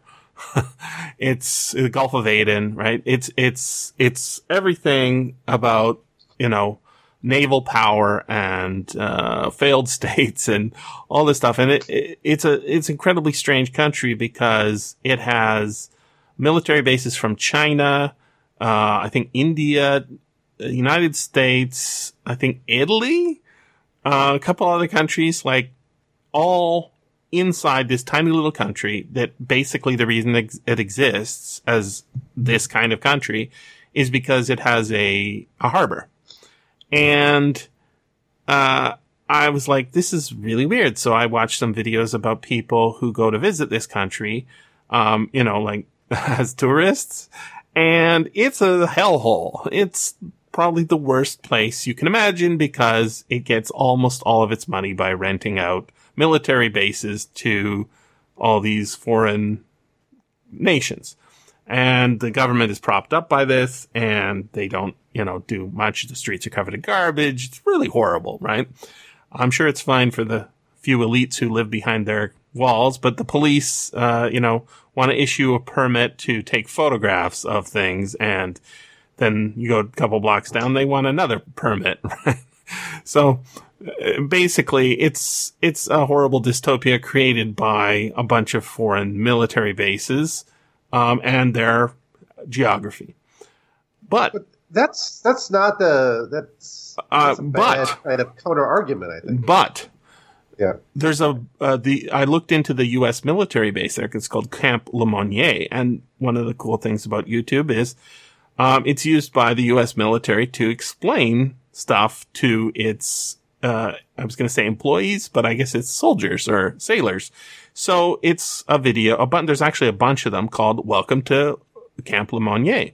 And it's a, you know, an officer and a sergeant and, or, you know, some junior grade guy giving you a tour of the base and how you're going to function when you arrive. Um, and it is perfectly serviceable, right? There's a gym during your off hours. You can do this. There's tours of the countryside. Uh, you're, um, provided with this. Here's the company store, right? The base store. Um, you're permitted to do this. Your stay here is maybe not going to be your favorite one, but we provide air conditioning and we, you know, if, if you're in this rank, you get to have this co-housing. And if you're above this rank, you get, right? So it's basically a tour of life under, uh, Universal Army. Except it's actually the Navy, right? It's literally what it's like to be in the Navy at this base. And they give you the tour and they show you what your life will be like and you know, how much internet costs. It's not that expensive. And, you know, this is subsidized and there's classes for this and, right? It's, it's what life is like when you're in the army. Your meals are provided not by, uh, you know, your local friend who knows how to cook, but by a specialist who's being supplied by, uh, you know, outside. And if you don't like the food that's being served, um, you can petition to change it. But more importantly, you can also just buy extra food at the, at this place or you can eat off, off base, right? It's life under socialism. In the Navy, in the Army, one of the ways they keep you from, you know, not renewing your contract, uh, keep you in, is by trying to give you little incentives besides pay, right? Make your life a little better. Hot showers, right? Yeah, the water is scarce in this region, but we do provide like it, it, what's so interesting is they're trying to make it as easy for you as possible to stay in, right? Because they do have attrition. People don't like the low pay and they don't like the fact that they're, you know, droning people and, and other things. It, it's hard. So when you're at this camp, you're going to see what life, and of course, the healthcare is free. Of course it is. And of course they have talented and trained surgeons. And of course they have dentists. And they cut your hair. And some things you have to pay for, but it's not much. And if you want to save your money, they have on base banking, right? And if you don't like that restaurant, well, we have a subway, right? So there's, it's a mixed system, but it's 100% socialism. Yeah, and, and if we if you want to go back to Star Trek for a second, yes, like we actually don't know that much about like Earth society.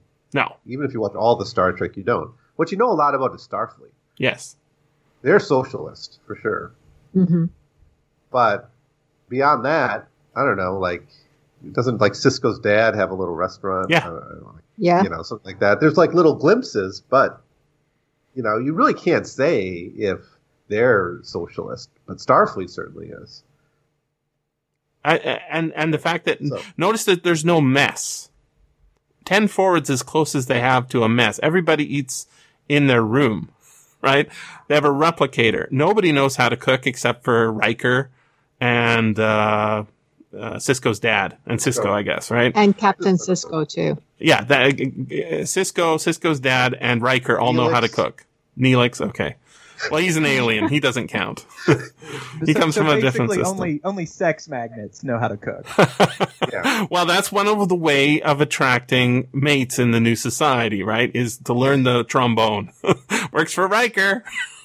that and the beard. I I I think that it, it, if you if you do if you're gonna sell the United States on on uh, socialism, it, it, the easiest way would just to be draft everybody. Right now, of course, draft is out, and and uh, the elites do not want this, especially if there's going to be conflict. But a universal army that is peaceful, that isn't about killing things and you know nuking things and bombing things, um, it can get a lot done because well, I think his his argument there's a bunch of professionals. Essentially, a universal army can't fight wars. Like, if you have universal conscription, it couldn't fight wars of aggression. Uh, yeah, the Japanese have might have something like to say against that, right? I mean, you got I was thinking of like the hoplites. The hoplites, yeah, okay. But that wasn't democratic across society, right? But imagine if slaves and women were in the hoplite armies. Hmm. Would you have wars of aggression? You know, if Greece was more democratic than it was. Well, it wasn't. It, it was just each city, right? Military service. Yeah. But yeah, uh, yeah, you don't have uh, mo- most of the military today is not pointy end, right? It's the supports. It's the yeah. um, the doctors, the dentists, the hair cutting specialists, the guys who pull the ropes or service the machines that pull the ropes on the aircraft carrier, except they're not ropes, they're cables, right? Um, that, I, I think I mentioned years ago to you guys, um, this really interesting, uh, documentary series. I think it might have been called Carrier. Yeah, it was done by PBS and it was about life on, uh, military, U.S. military Navy carrier in the Gulf of Aden, um, during the Iraq War. Uh, I think it was 2005, 2007, something like that. Um, and most of the most of the people on there were just putting in their time to get that thing they needed, which is education. We get a little money, get out of that shitty small town that's fucking them up, filled with drugs and uh, crime, and they wanted to change their life. And uh, they had heard about it, and they got the job, and now they're there, and they don't know why they're attacking this small country, but they just there to do their job and some people are uh, for it and some people are against it. But the main thing that's the takeaway is that uh, there's some kind of difficult rules, you know, no sex with a fellow female sailors, you know, on board ship. That's not on. You can't do that. And whatever you do, do not get pregnant because that ruin your career in the military. right? Like it's, it, there are problems in a, under socialism in a military, but the problems are different kinds of problems than starvation, and it's different kinds of problems than, um, you know, homelessness, because everybody's housed, even even if you're, you know, in the brig, you're still housed and you're still fed and you still get your hair cut. So yeah, that is a way to go. But I don't think I don't think that you know it would prevent war as much as reduce the likelihood in some cases. I mean, you could argue that the reason the Japanese were uh, so warlike in the early 20th century is because they had not one military, but three militaries, right? Or two major militaries, the Navy and the Army. And that, yeah, they're kind of competing for resources. That's right. Too. So if, yeah, if, I, mean, I think in that era you were either an imperialist country or you were a country that was going to be colonized. Right. Indeed. Um, uh, so so you know, uh, Japan was trying to but, like kind of turn the tables. Indeed, and they did. Uh, yeah, at the expense of you know uh, uh, a lot of terrible things. Mm-hmm. Um, so here's my problem with Fredric Jameson's book is I don't understand who the audience uh, for it is or like who the audience for Dude, did you watch is. the video? It's entirely clear. There's uh, yeah, well that's 14 that's, minutes. I'm trying to be generous here. 14 minutes of congratulations to all the professors and all the books they wrote. That's who the audience is. Yeah, and so I don't think that that is like a natural base for socialism. Of course, it isn't. Movement. Um, so I think it's like basically a useless proposal. Although here's what I liked about what uh, Jameson said is, you know, he points out that the left used to have a political program called Revolution, mm-hmm. and um, you know, uh, you know, he's giving a speech to all these like uh, wizened professors and like all these like wannabe wizened uh, professors. Yeah, well, so he's giving a speech to wizened professors. He's giving a speech to like grad students who are about to get ground up. Mm-hmm. And yeah, but I, uh, I, listened to the grad students' questions and I thought they s- didn't really understand his paper. Like their questions were like off the rails. Yeah, well, um, my I guess is, he's like, well, what role will internet play in the revolution or something? And well, and, like, and it's clear that Jameson is playing. Jameson Yeah. is playing. He's openly playing. Um, uh, and what he's saying is that, uh, you know, so revolution can't be a program right now. I don't re- remember when he wrote this book, so whatever. Um, two, uh, two, um, he's saying the the reformist parties, uh, the Democratic Socialist parties, the parties like the NDP, um, uh, you know, the the political trend represented by Bernie Sanders and Jeremy Corbyn, are uh, you know unable to do anything right now. Like they can have programs, but they can't do anything.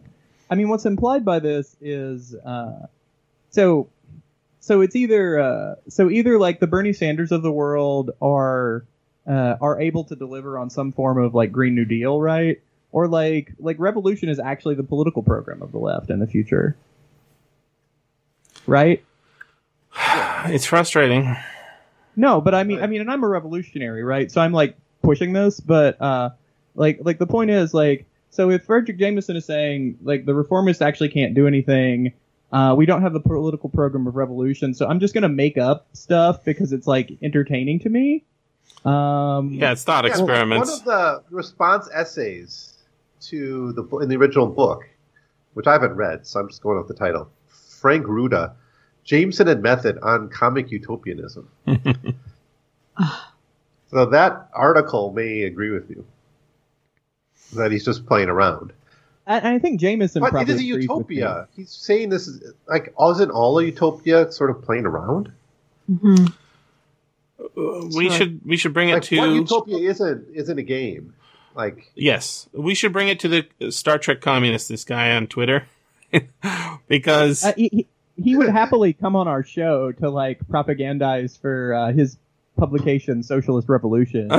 Like, Well, you know, like- but uh, but the people he, he he's trying to convert to me they're they're absolutely not the people who are going to do any kind of revolution No, it, it, I think that uh, um, you know, with like love and respect to like our friends in the international Marxist tendency, like like they like their whole like approach is just like I'm going to like come at you about something that is like not really related to what I'm for, and i like it. anime will you join the socialist party Or it's like I like the NDP. Do you want to get into Trotskyism? Like, um, like that's that, that that's what the politics are. yeah Um, and you know, uh, I've had a close relationship with these people over the years, so I like like have a lot of opinions about them. Um, but uh, yeah, yeah. I mean, uh, respect for the Star Trek communists, but I uh, there's like some triumphalism to his approach, right? he needs He's to like, go to the waffle house Um, yeah, yeah, or and talk uh, to the waffle house employees about star Yeah. trek and like and talk to the Waffle House employees about Star Trek and replicate like- some phasers for them uniform, he has to wear his uniform when he goes there. Yeah, and put those well, phasers on heavy stun but he's like declared victory in terms of like his like gimmick. He thinks it's like very successful at like at like raising class consciousness or something.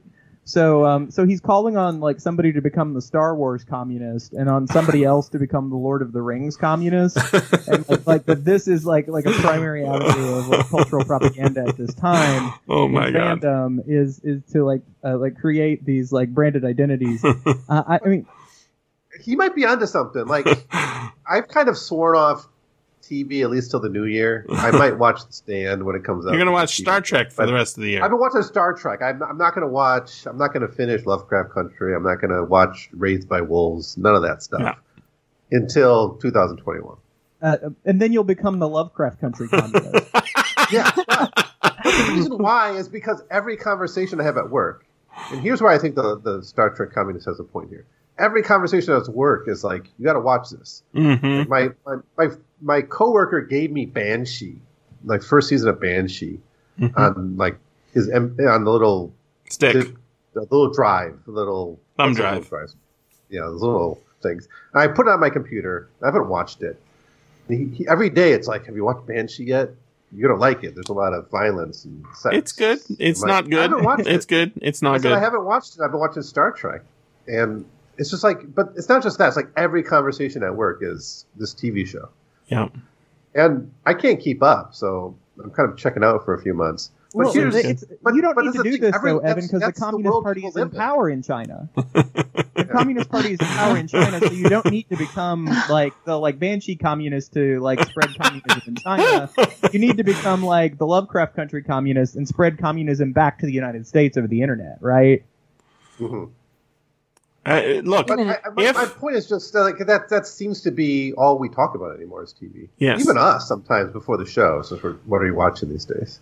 well, So, What if you about can, if you can if you can corrupt that with communism and can change people's minds. That's the thing is is he can actually he can actually like uh, uh, there's a uh, this is it's really interesting. Uh, there's a guy who follows me on Twitter.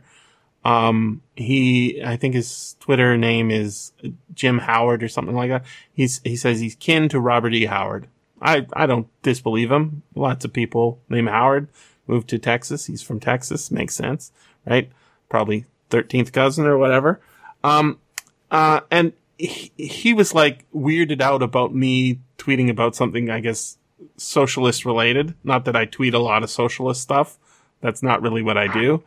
Um, I'm more of a takedowner than a put upper. But, uh, um, he, he was like, he's like, how could you believe this crazy shit or something? And I'm like, well, I, I believe that, uh, we're better off with fire departments, and that's socialism. I believe that when I get uh, into a car accident, I, w- I want the most expensive part of the uh, the trauma to my life to be the repairing of the car, not the repairing of my body. You know, like it, it and when I explained explained to him what socialism is, just as like you know, it's having uh, bridges paid for not by individuals who want to bridge that creek, but just having roads paved and and and you know fire trucks that are servicing all of the community instead of the one. He was like, "Oh yeah, that makes sense." I'm like, "Of course." but if you if, if what do they teach in school? Right? It ain't that. And that's not what the oh. TV shows are about, right? It doesn't say it doesn't there isn't like a 16 part series about the history of, of social systems in the United States. It's better to watch fiction because then people can just, you know, zone out and not question. It, it really is. Uh, that's the scary thing about school and, and kind of what scared me the most in this book is having the test right? The the one that I dread so much that made China the way it is, and the way makes students from China the way they are, and the one that I guess Evan has to deal with all day long, right? Is that the test is the determining factor. And whoever makes the test is in control. So if you want to control people, just control what's on the test and control how, what answers are acceptable and what, more importantly, what questions are acceptable. So that's that's the real way is to somehow get in behind the defenses. You need you need to have like a, a YouTube revolution where somebody is somehow not deranked enough so that they're gone right out of the the common uh, understanding. But like you know the people who are sort of saying saying doing pretty solid analysis and not particularly partisan, not bought in like the Justice Democrats, remember them? Completely co-opted. Yeah. 100% co-opted. And it's partly done by the people allowing themselves to be co-opted, but you know, the people who are still lauding it as a great organization have themselves been co-opted, right? Oh, AOC might say uh, a few nice things here and there, but she's voting for Biden. She's not changing anything she's going to push him once he's in office? I don't think so. That's not going to happen. You can try and push him. And what is his answer going to be when before you had some actual leverage? You're not going to have any leverage after. Well, AOC is running for president, is what AOC is doing. Yeah, but the, my point is, is like that that that solution didn't work, and it's not going to work. So you have to have it like like you, you do have to have it like a, I want to say YouTube revolution, but the problem is YouTube controls what you see, right? They, they will recommend things that you don't want to see. And because you don't know about the other stuff, if you, you know, it's like same with Google, right? Google totally controls what you see. And so we, like I was, I was thinking this week, maybe I should just be, become a DuckDuckGo guy. I don't want to become a DuckDuckGo guy but I might have to become a DuckDuckGo guy. you know? because it's not as good for finding the the thing I was looking for last week because I know how to work Google pretty well. But it's like when I decided I'm not going to be an Apple guy anymore. I just had to do it, right? You just have to do it. At some point, you have to. So we need to like think uh, it, it isn't going to happen through academia. That's for fucking sure. It might happen by somebody writing a really popular book, right? It might be that uh, a bunch of Twitter communists get behind behind uh, popular TV shows and instill a, a, lack of hatred. I mean, what the, the, the popular opinion of young people towards the word socialist is.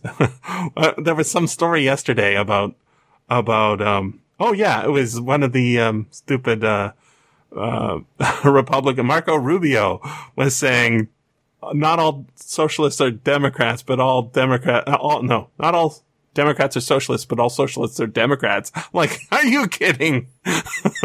no.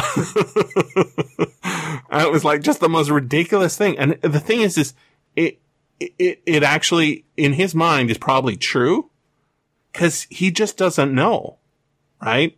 If you, if you're in soaking in that shit, you cannot understand how, how it could be different. You, you need to have it like, yeah, you, like I always think of when I go on vacation, I don't really want to go on vacation. What I want to do is I want to move to a small town in Italy and live there for three months. Then I'll understand it. Right? Six months might be better. I move to a small town in uh, Australia. Live there for six months. Then I'll understand it. Visiting it, you, you get a, you get a sense, you get some ideas, but it's not really what it is, right? until you, somebody puts it in your hand and says, "This is what it is. This uh, this thing's hot. This thing smells good. This thing smells this way." You don't really understand it, and so, so this um this book's incredible popularity, like just exploding in popularity, is because there was a recognition that something was wrong, but it it it wasn't on the it wasn't in the hands of the audience that needed it, kind of. And it was selling the message, as you say, to dentists rather than to like how how did how did the Russian Revolution happen? I think it's because it's because the war, right? That's well, yeah. The it yeah, was I mean, the war. Yeah, that's the that. I mean, so like the war is like the aggravating feature, but it also like like the infrastructure to make the Russian Revolution happen had been being built for decades, right, by revolutionaries. Sure. But the but the thing that really sold it, the thing that made it happen, was this fucking ridiculous war. And you know that that wouldn't happen in the states. You know, no matter how much uh, Wilson, you know, locks down the laws and sends everybody off into this very brief war, it's not going to happen. But the bonus army coming back, that almost happened, right? That almost did something. I guess it did do something. There's a, there. It's not going to be done by a guy writing an academic paper and giving it a speech and congratulating all the students who were enthusiastically. I, I couldn't believe that video. I was watching it from the beginning because I couldn't find the stop the start. Uh, Evan had mentioned, I think it was like 44 minutes. So I started watching it from the beginning and it's like, we're talking about doing this certificate. And then there was a joke about how, uh, it was all going to help them get jobs. And there was like a, almost a laugh from the audience. yeah, I think you have to skip yeah. the first 10 minutes to get to actually Jameson talk. But that, but that's my point is, is like, you know, if we started this podcast with 15 minutes of introduction about who Evan is and how many papers he's written. By the way, everybody should go listen to his podcast. It's really good. I was thinking about, uh, I, I, you should give me an award, Evan. I should give, uh, uh, an award to Maissa. Maissa should give an award to, uh, Will. And then we'll, we'll all, uh, bootstrap each other up into, uh, popularity. What do you think? if I give you a certificate of, of, of quality entertainment, uh, not qu- quality edu- edification, and Maissa gives one to Will, then we'll, we'll, we can make our own fake uh, Trump University sort of thing. Uh, and yeah, grift uh, the, the, grift the, the shit out of this. Institute. What do you think? The Willis. So the Willis Institute. yeah, sure. I don't want my name attached to it, but I think it's a funny joke. Um, so, should so we name it after the, Scott then? so the way then into it is for everybody to go to sleep and wake up huh. and spend six months in this utopia. Yeah, put it in your hand. They were. or seven Huh. hours in this utopia, right? Is what it did for most of the those those Well, pub members, those about- dentists. You said I can't know Italy unless I go and spend three months in Italy. Then I'll know Mhm. Italy. yeah, I'll know, so- well, I'll know that town anyways, and I'll know. I'll know that town. But uh, I'm like, like, how do you ch- like? I mean, it's obviously nobody knows the answer, but I mean, This is um, what the Peace Corps was supposed to do, right? yeah. Right? It, it, it was actually trying. the opposite. Uh, uh, Right? Like, uh, it's, it's supposed to be truly. the opposite. Yeah, but that was how it was sold to you, right? It, I mean, really, it's it's it, it- basically you're working for the Clinton Foundation. you know, building a school while uh, you know stealing resources from your own government, something like that. Um, but yeah, uh, it- I, I don't. But the thing is, is books can be powerful, right? So Yeah. though this book was one of them. it, it was, but it it didn't. It's not like compared to um, the works of Marx, which are Well, prof- had better ideas than Bellamy. That's, that's they the he had better ideas, but he also had he he also had like um, people saying, "Look, fellow comrade, who's working in this terrible factory." Um, there's this thumb drive I'm going to give to you. You take it home, you stick it in your computer. Instead of watching Star Trek, watch Das Kapital. I mean, it's more like they would have cultural events too, right? But Yes. the, uh, I mean, the the fundamental difference between Bellamy's um, like nationalism and Marx's scientific socialism is this: like the author of Marx's scientific socialism is the proletariat itself. Marx's pro, Marx's political strategy is uh, what they used to call the merger formula, and that's like you want to unite the socialist movement with the labor movement. There shouldn't be like daylight between them. They should be Mhm. the same thing. Um, here he's saying like my nationalism, which I mean he's intentionally not calling it socialism or communism. Mhm. Um, that's an intentional choice that he's made. It's a very American choice that he's made. Um, uh, like he's saying, fellow people who read books, like isn't like you know aren't these dirty illiterate people terrible? Like let's solve this problem. Another way to another way to do it is you get you, you, you take the body of Donald Trump and you replace it with the the brain of Star Trek communist and the mouth of Trump, right? yeah, yeah. Because if you think if you if you walk around yelling at uh, the elites, shaming them, and then you back it up with an actual program rather than you know just I'm the best. Nothing was great until I made it great. right? Well, I'm talking to all the best people. Like you, if you actually like, because people want uh, the reason Trump has a base of supporters, besides you know uh, racists who do support him, um, and there I don't think that that's the ma- ma- majority of the reason he's supported. The reason they like him is because he was sticking it to the system. They may still f- fall for that, but if you backed it up with like his personal support comes from his fact that he will stick it to the people who need to be stuck, right? So if you if you put that power in a, ve- a vessel like him, it would be possibly changing, right?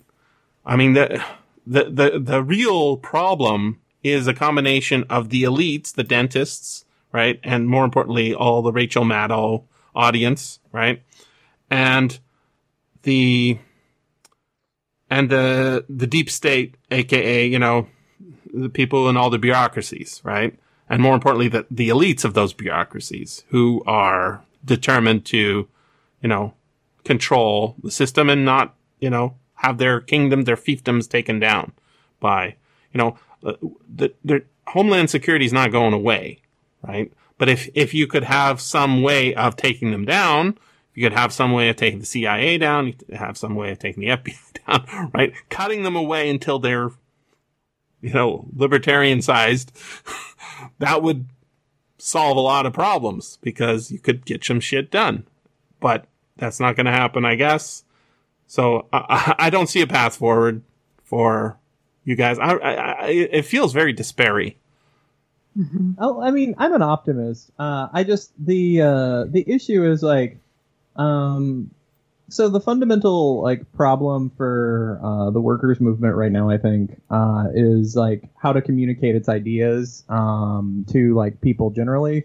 So what everybody seems to agree on right now is that our like goal is to like basically try to harness uh, the bourgeois media, and we'll like use that to like uh, make our case as much as we can. That's not and then we have work. a Twitter and some other things, which are also owned by the bourgeoisie, by the way. Mhm. Um, and you know, there's there's smaller out like you know, there's nonprofit publications and, and smaller things that don't have a very big audience, but um, you know, there's this idea that uh, uh, the left has to find the right spokesperson, and then like that person will break through.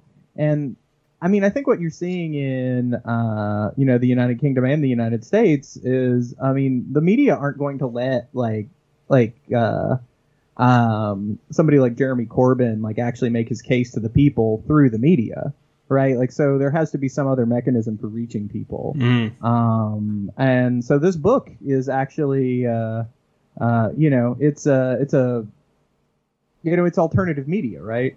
Uh, I mean, I don't know who the original publisher was and like what other kinds of books they were publishing, but, uh, you know, that there's a, as long as like the means of communication are totally in control of people who just like like are like fairly comfortable with how things are or don't want uh, any real big changes to happen uh, and since like most of the media are owned by like what like four corporations or something Six, yeah.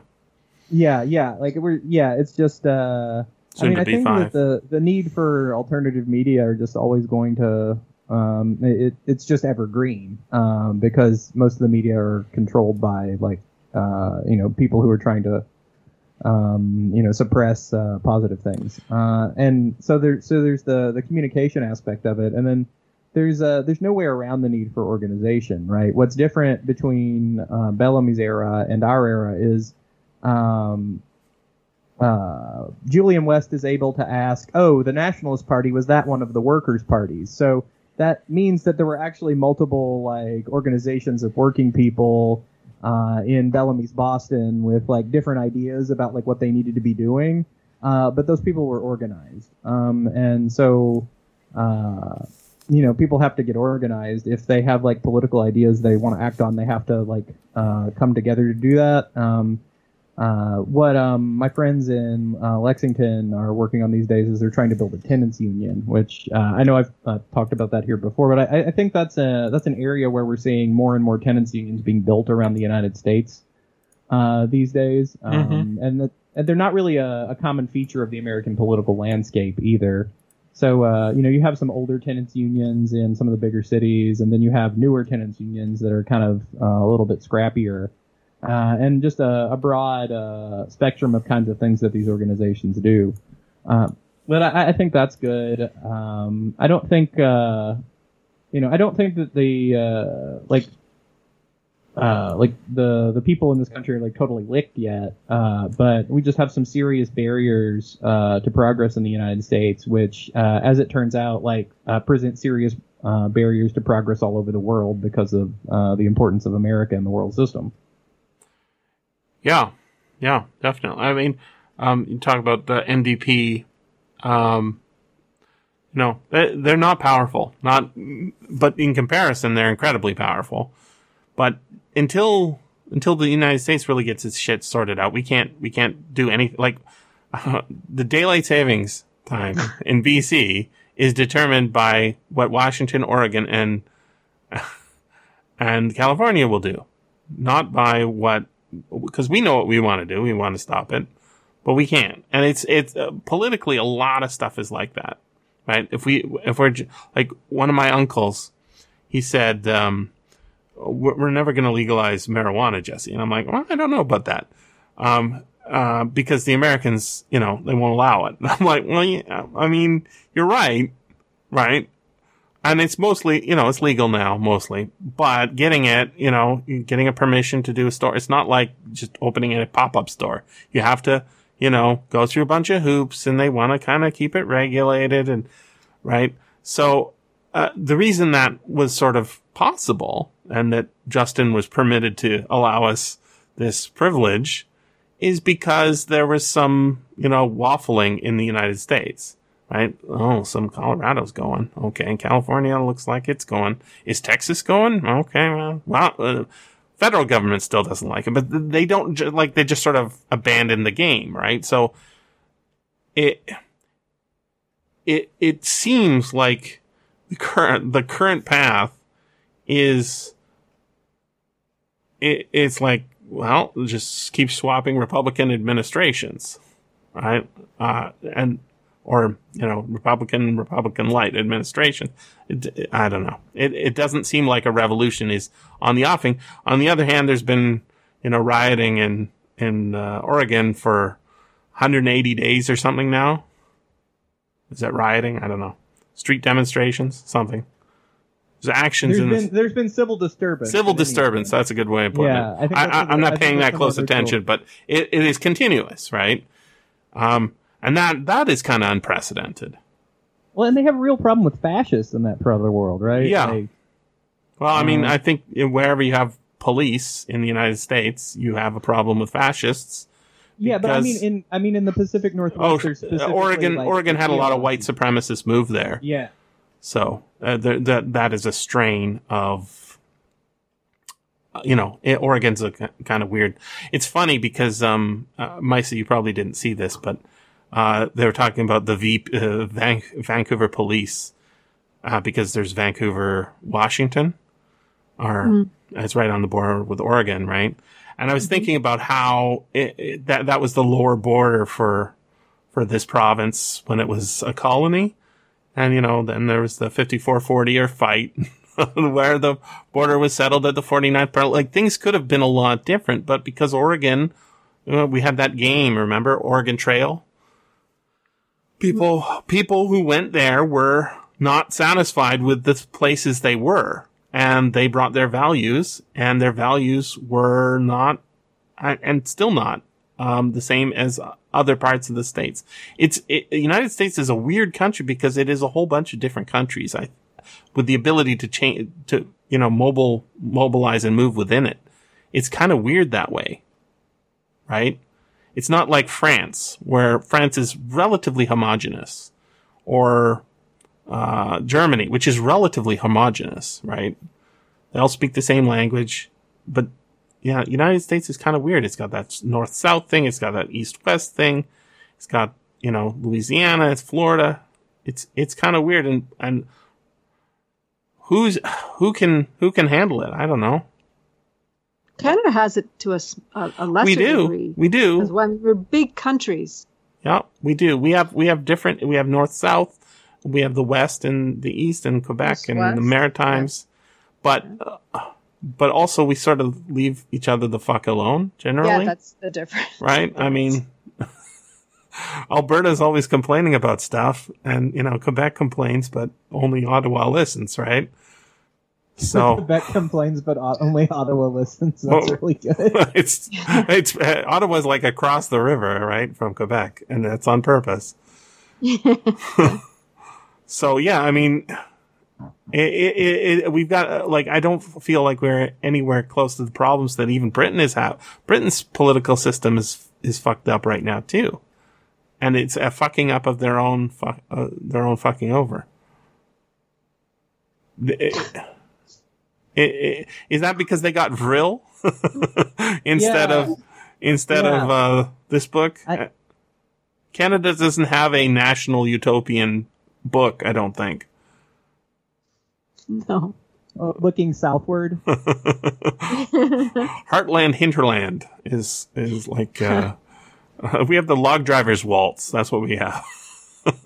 Lum- uh, lumberjacks and uh, pancakes and maple syrup. That's what we unites the West and the East. Nice. right, the Canada geese. That's right. Loons. Mm-hmm. Whippoorwills. and Loons and bears.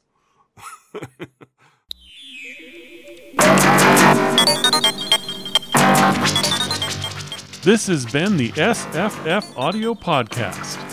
Please join us at www.sffaudio.com. And thanks for listening. If you enjoyed this podcast, consider becoming a patron at patreon.com forward slash SFF audio.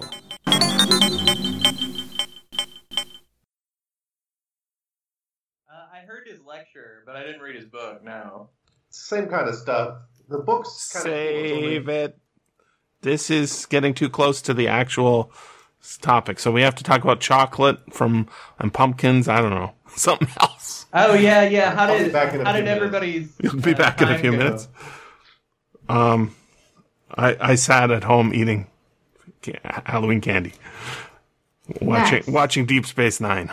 Oh, You're up to my- Deep Space Nine. Yeah, I started Deep Space Nine because I finished doing- all of TNG. You must have started like in the middle of season two and then came around. Yes, I did. I started, Yeah. uh, I think, with the outrageous Okona, or maybe the one right before that. Oh, I.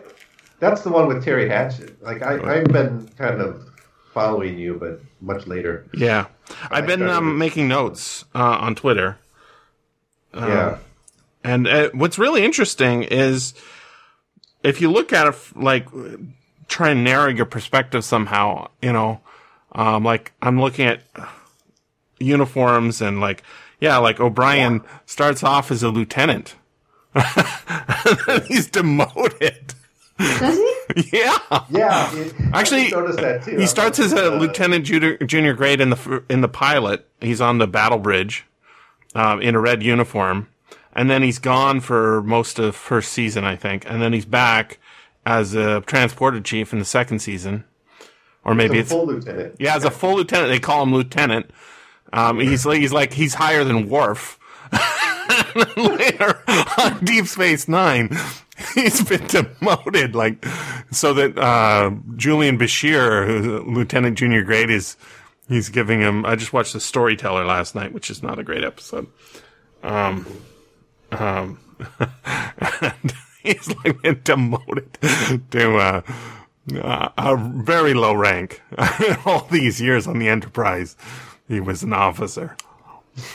I've been noticing like that first and second season of Next Generation is a lot better than like a lot of people seem to complain about it or say like it really took off in the third season or in the season. Well, that's what I thought, too. good.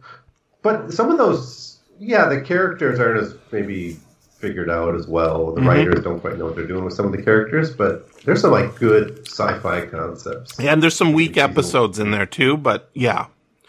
Yeah, there's like the one where I noticed that O'Brien's got two pips is that like Pulaski's getting old and Mm. uh, somehow like the antibodies are attacking viruses externally and Yep. probably it didn't make any sense. But um, there's a few episodes like that, but I don't know. It's like it's a lot more good than bad. I think. I agree. And, and in comparison to Jesus Christ, the the latest um, stuff about Discovery, are, are you watching this? Um, Will? Who's somebody? Everyone's saying it's like I said, I've seen one and a half seasons of Discovery. Oh, well, that's more than me. Um, Yeah, yeah. But I like, watched uh, a single episode. but I what? like Discovery, but it's it's not exactly Star Trek. It like feels more like Star Wars. But like the thing they're they're touting is like the first, I don't know, was it gender neutral? I don't know. They're they're they've got a char- like they're really excited about there's a, a non-binary I, I don't character or think something. gender neutral is like a term that. I know. I'm trying to figure out what I'm trying to remember what it I think is. You mean gender queer I think it's No, it's not Yeah. queer. That's not the word they used. I think it's non-binary. Yeah, I think Oh, it's a non-binary. Oh, Yeah, it's like your niece. like my niece. We'll see. Except I can't call her a niece if she's. see, Well, there. But, There's no um, vocab word. I mean, I think that one of the terms that gets used is nibbling, but I don't know if that's like popular enough for you to use publicly. oh my god. Nibbling. Like, Um, it's like you're like like you take the N from like niece and nephew and you put it in front of sibling. That's ridiculous. Oh, thought it was something kinkier than that. Like, Yeah, no, no, no, no. Um, but uh, yeah, but I, I think that it's not necessarily a good term. Uh, it's just one that I've heard. Here's what I'm saying: is when they're when they're touting that as as the new exciting thing. I mean, it, I mean, think they don't understand- It's just like I expect that by the 24th century, it'll be like on like a whole different level, right? Like, like this is like a 21st century like concept. So like that's the kind of like thinking we're doing about gender now. So it'll probably be even like wilder in the. But that, that's not a science right? fiction concept. That's that, that's my problem. Is is the focus is on identity, and like I, I'm seeing a lot of memes about like the cake is eternal, and it shows like a GIF of a cake being replicated over and over and over again. Like that is that is not what Star Trek's about. It's not about replicating cake. I mean, you can replicate cake. That's fine. I fine. think Star Trek is about replicating cake and many other things. I don't think you can say that like a replicator meme is not what Star Trek is about, right? Like in fact, like Star Trek is all about replicator memes. I don't know if that's true. I think uh, when when they they don't do a lot of replicator stories.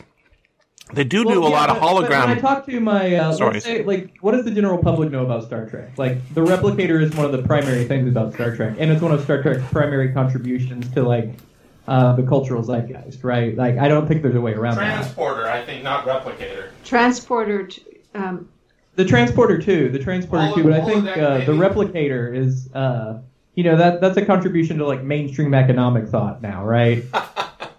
Well, I guess so. But Philip K. Dick actually, you know, has the the uh, replicator Autofac. Well, I mean, it doesn't matter what the origin is; it's, it matters like where it comes. yeah, I just don't think it it's. goes. I don't think it's really in the zeitgeist. Except like that's the only replicator uh, GIF I've ever seen. Um, it's But in, like, like, uh, well, I'll give you an example. Um, like when I'm talking to to Meg about Star Trek, like, Mhm. what is like one of the only things she knows about Star Trek? She's like, "Is that the show with the replicator?" okay. All right. yeah. All right. I guess that's a. Uh, I what, mean, what, an what, anecdote, right? uh, but yeah. uh, I think it's like out there. I don't Is think she, that um, like a, she started watching Deep Space Nine with you. You said. Uh, no, we, we're planning on it. It hasn't Oh. started yet. We've been doing Halloween watching. All right. Remember industrial replic- uh, replicators talked about in Next Generation? Because they show up a lot in. Huh.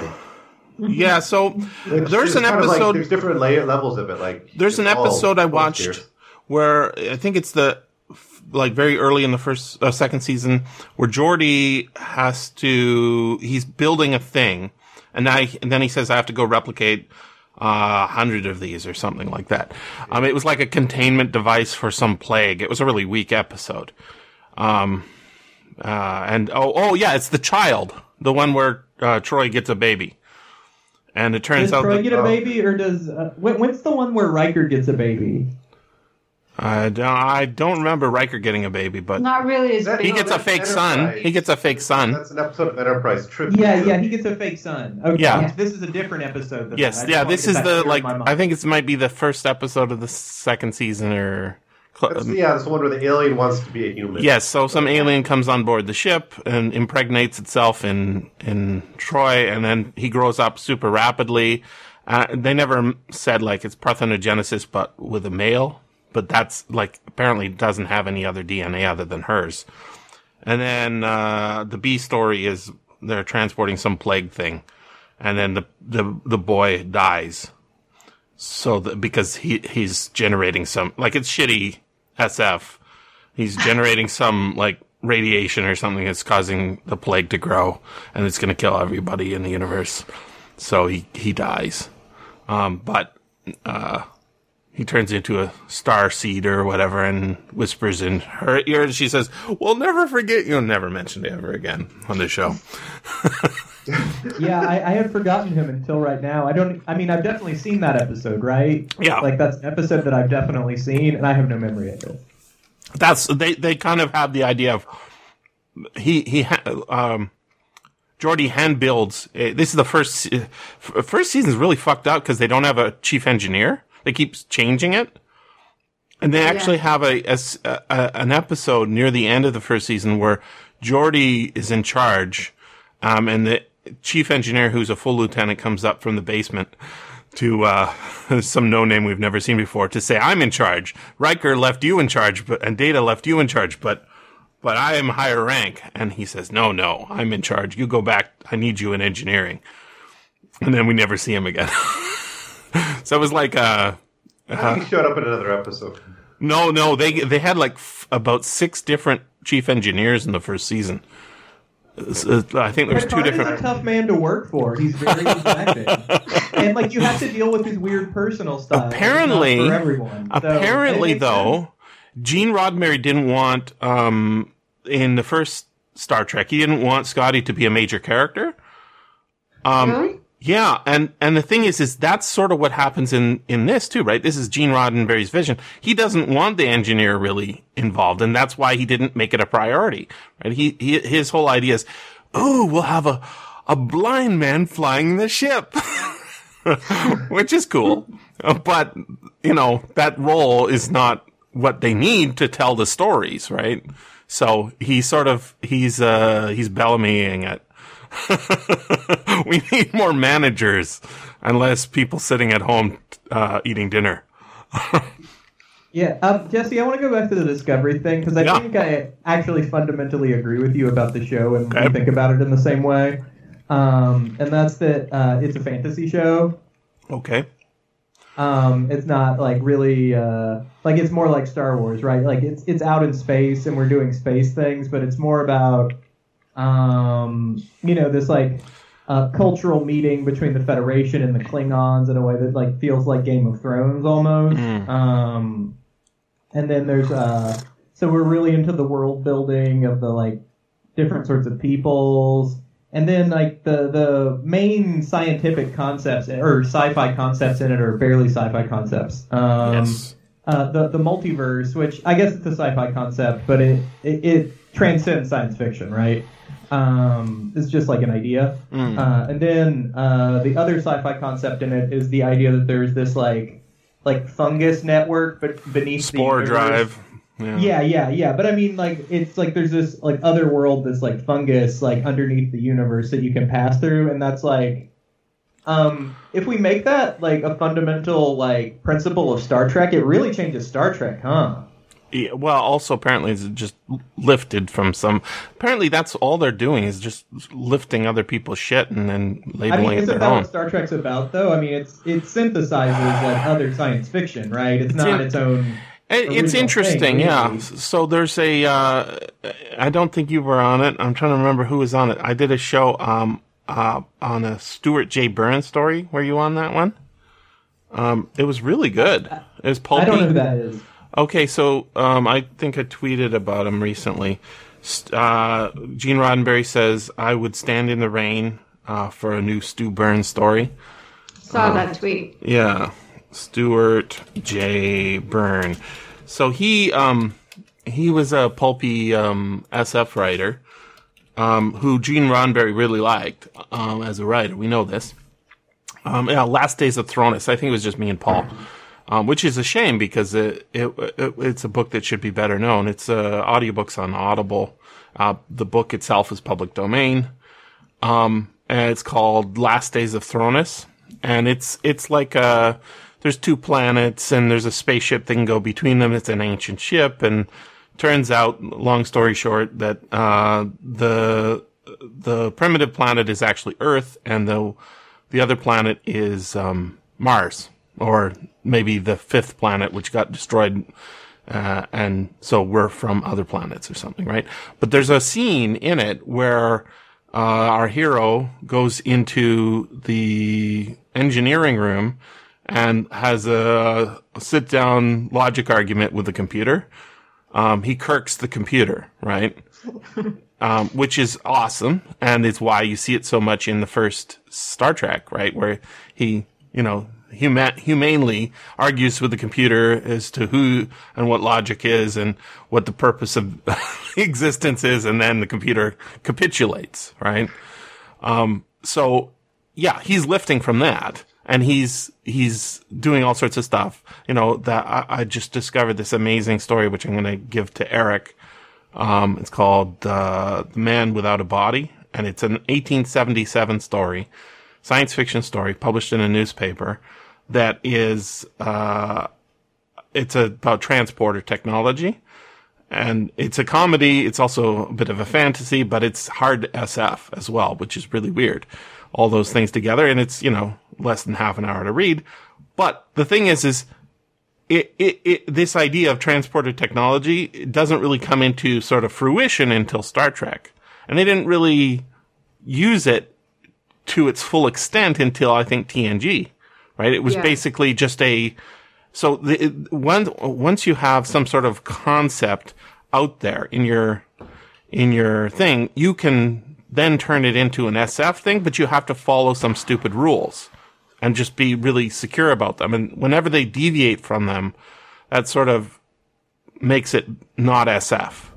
It's, it's like, um, that's why I think that the, the, they just like why did they need the spore drive?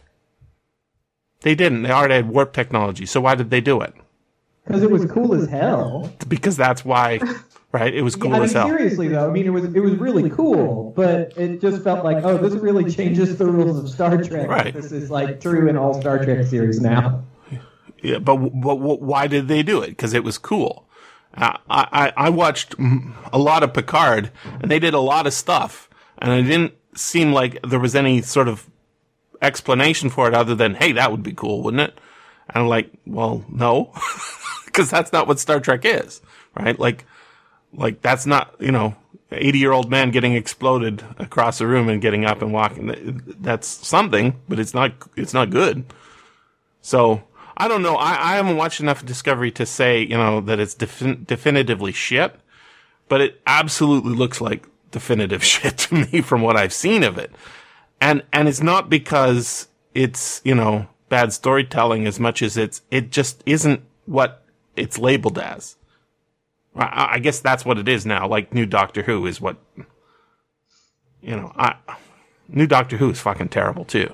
And what I mean by But, new but is it's like, what Doctor Who is now. yeah, that's right, right? So, So so Star Ex- Trek might not be what you want it to be anymore. yeah. Yeah. That's painful for me too. Uh, I don't mind Discovery. I hate Picard. Discovery, you know, sort of.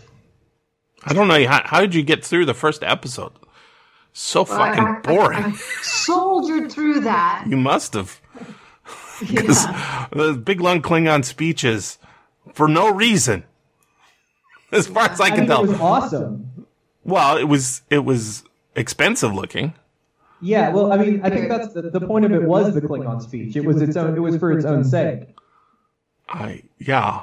How much of the show have you watched, Maissa? I've watched all of Discovery. Okay, so do you um, did you like how season two ended? Uh, well, I like that that they that they're moving on to their own thing. Cool. Yeah, I've only seen about half of season two. I watched until they went to um, who's the really tall alien? What's his name? Saru. Yeah, I watched through when they went to Saru's planet, and I was like really into the whole like Saru plot, and I was like, okay, well, we've like seen the Saru plot now, so I, I'm gonna like stop paying for my subscription.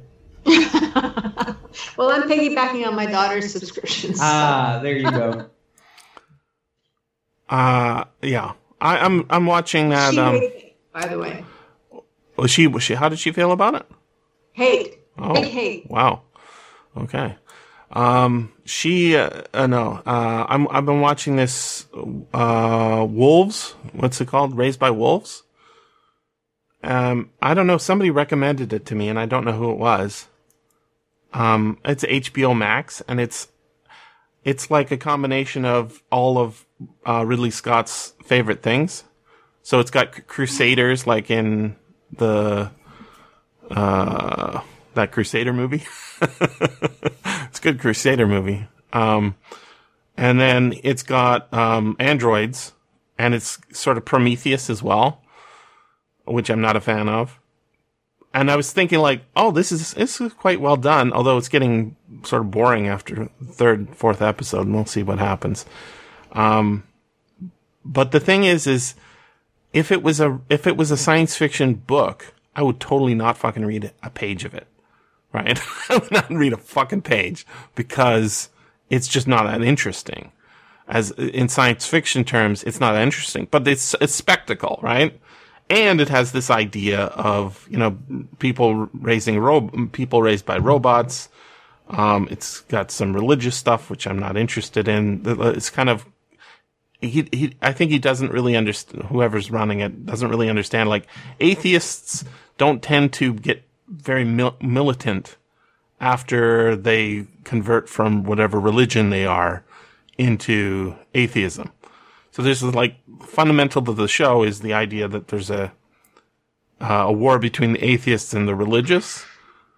And the thing is, is you know, I, I'm been an atheist pretty much my whole life. As soon as I heard about God, I'm like, who's that? I don't know about him. That sounds like bullshit to me. Um, but I don't go around, you know, yelling at people. I mean, sometimes I'll argue on the internet for fun when I'm young, but that's just for fun, right? It's not like I, uh, I, I but like once after a certain point, you you don't like, you know, I would never get in a tank and try and kill people who are religious. That just wouldn't. I don't know anybody who does. I, I guess the communist idea, communists are want to take over the world and turn everybody into an atheist. I don't think that that was their main motivation. to turn everybody into an atheist. They're just trying to stop, you know, religious domination, which is completely different. Yeah. I think. Well, I mean, in Albania, they did go around during like Ramadan and like try to get Muslims to eat during the day, and like Mm. on days when like Catholics were only supposed to eat fish, they go around and like try to get you to eat pork and stuff. Mm-hmm. Um, so it's like, I mean, there have been like real like anti-religious campaigns like by communist parties for Oh like, yeah. like various reasons. I mean, I, I think you're right that the main thrust is uh, you like the power structure of the church actually has to be destroyed Yeah. uh, in those contexts because it's like you know we're talking about semi-feudal societies where the church is like one of the main powerful institutions of property relations. Mm-hmm. Uh, So- but I mean, the Soviet space program did have all those posters that's like you know the astronaut is up there and like look no God. Oh, it's- it, true point though. They didn't find him up there. um, I like those posters. I'm also a big fan of all, all, all propaganda posters. Really, I think they're really Yeah, yeah. That, I really mean, that interesting. a. Uh, it's a. It's weird to think that there was a time when somebody thought it was politically necessary to campaign against religious beliefs. Well, I, I grew up in the '70s, and it was it was it, it wasn't predominant, but once in a while I would go to a place, or I, you know, we moved to a place where it's super religious, and it's like, this is fucking weird. What? Why is everybody talking that way, and why are they asking me these questions that I don't have answers to? Because they were totally inside of it, right? But now, I, you know, especially here, I don't. There's not like there's tons of churches, but nobody. They're all like you know Korean churches that you know they don't they don't if if they if they want you to become uh Baptist Korean Baptist they they don't push very hard. they haven't pushed me very hard. Well, I have a brother who's who went like fundamental, like, like, and um, and and sometimes you, you may not want to you know rail against religious when when somebody comes at you with all of the you thou shalt not thou shalt you you shall not marry you shall not you people of the same sex cannot do this and like rules rules rules rules rules. That's why you fight against them. It's not uh, so I, I mean i see why people would fight against the the aftermath of it the the you know the ramifications of it. Mm-hmm. So Yeah, but yeah, like the way they've got it on the show, it's like these robots are teaching the oh children. no, no not there not there what what what, will was saying Yeah, no, uh, see, that's the thing is, I think fundamentally, whoever wrote this show, uh, they got a really good budget. You know, it's, uh, HBO Max is like HBO, but more expensive. right? So it, it, it's like it's not on the regular HBO. I think it's only on this extra streaming service that HBO has, right? only the very rich can watch it Exactly, right? So it's like Game of it's or like the pirates. oh yes, or the pirates, right? It's like Game of Thrones uh, level budget, and you know they got very talented actors. They got Ridley Scott to direct like the first three, maybe two uh, episodes, right? It's very premium looking. It looks like it was filmed in, you know, it's it's like Mandalorian except more expensive and bigger, bigger budget, right?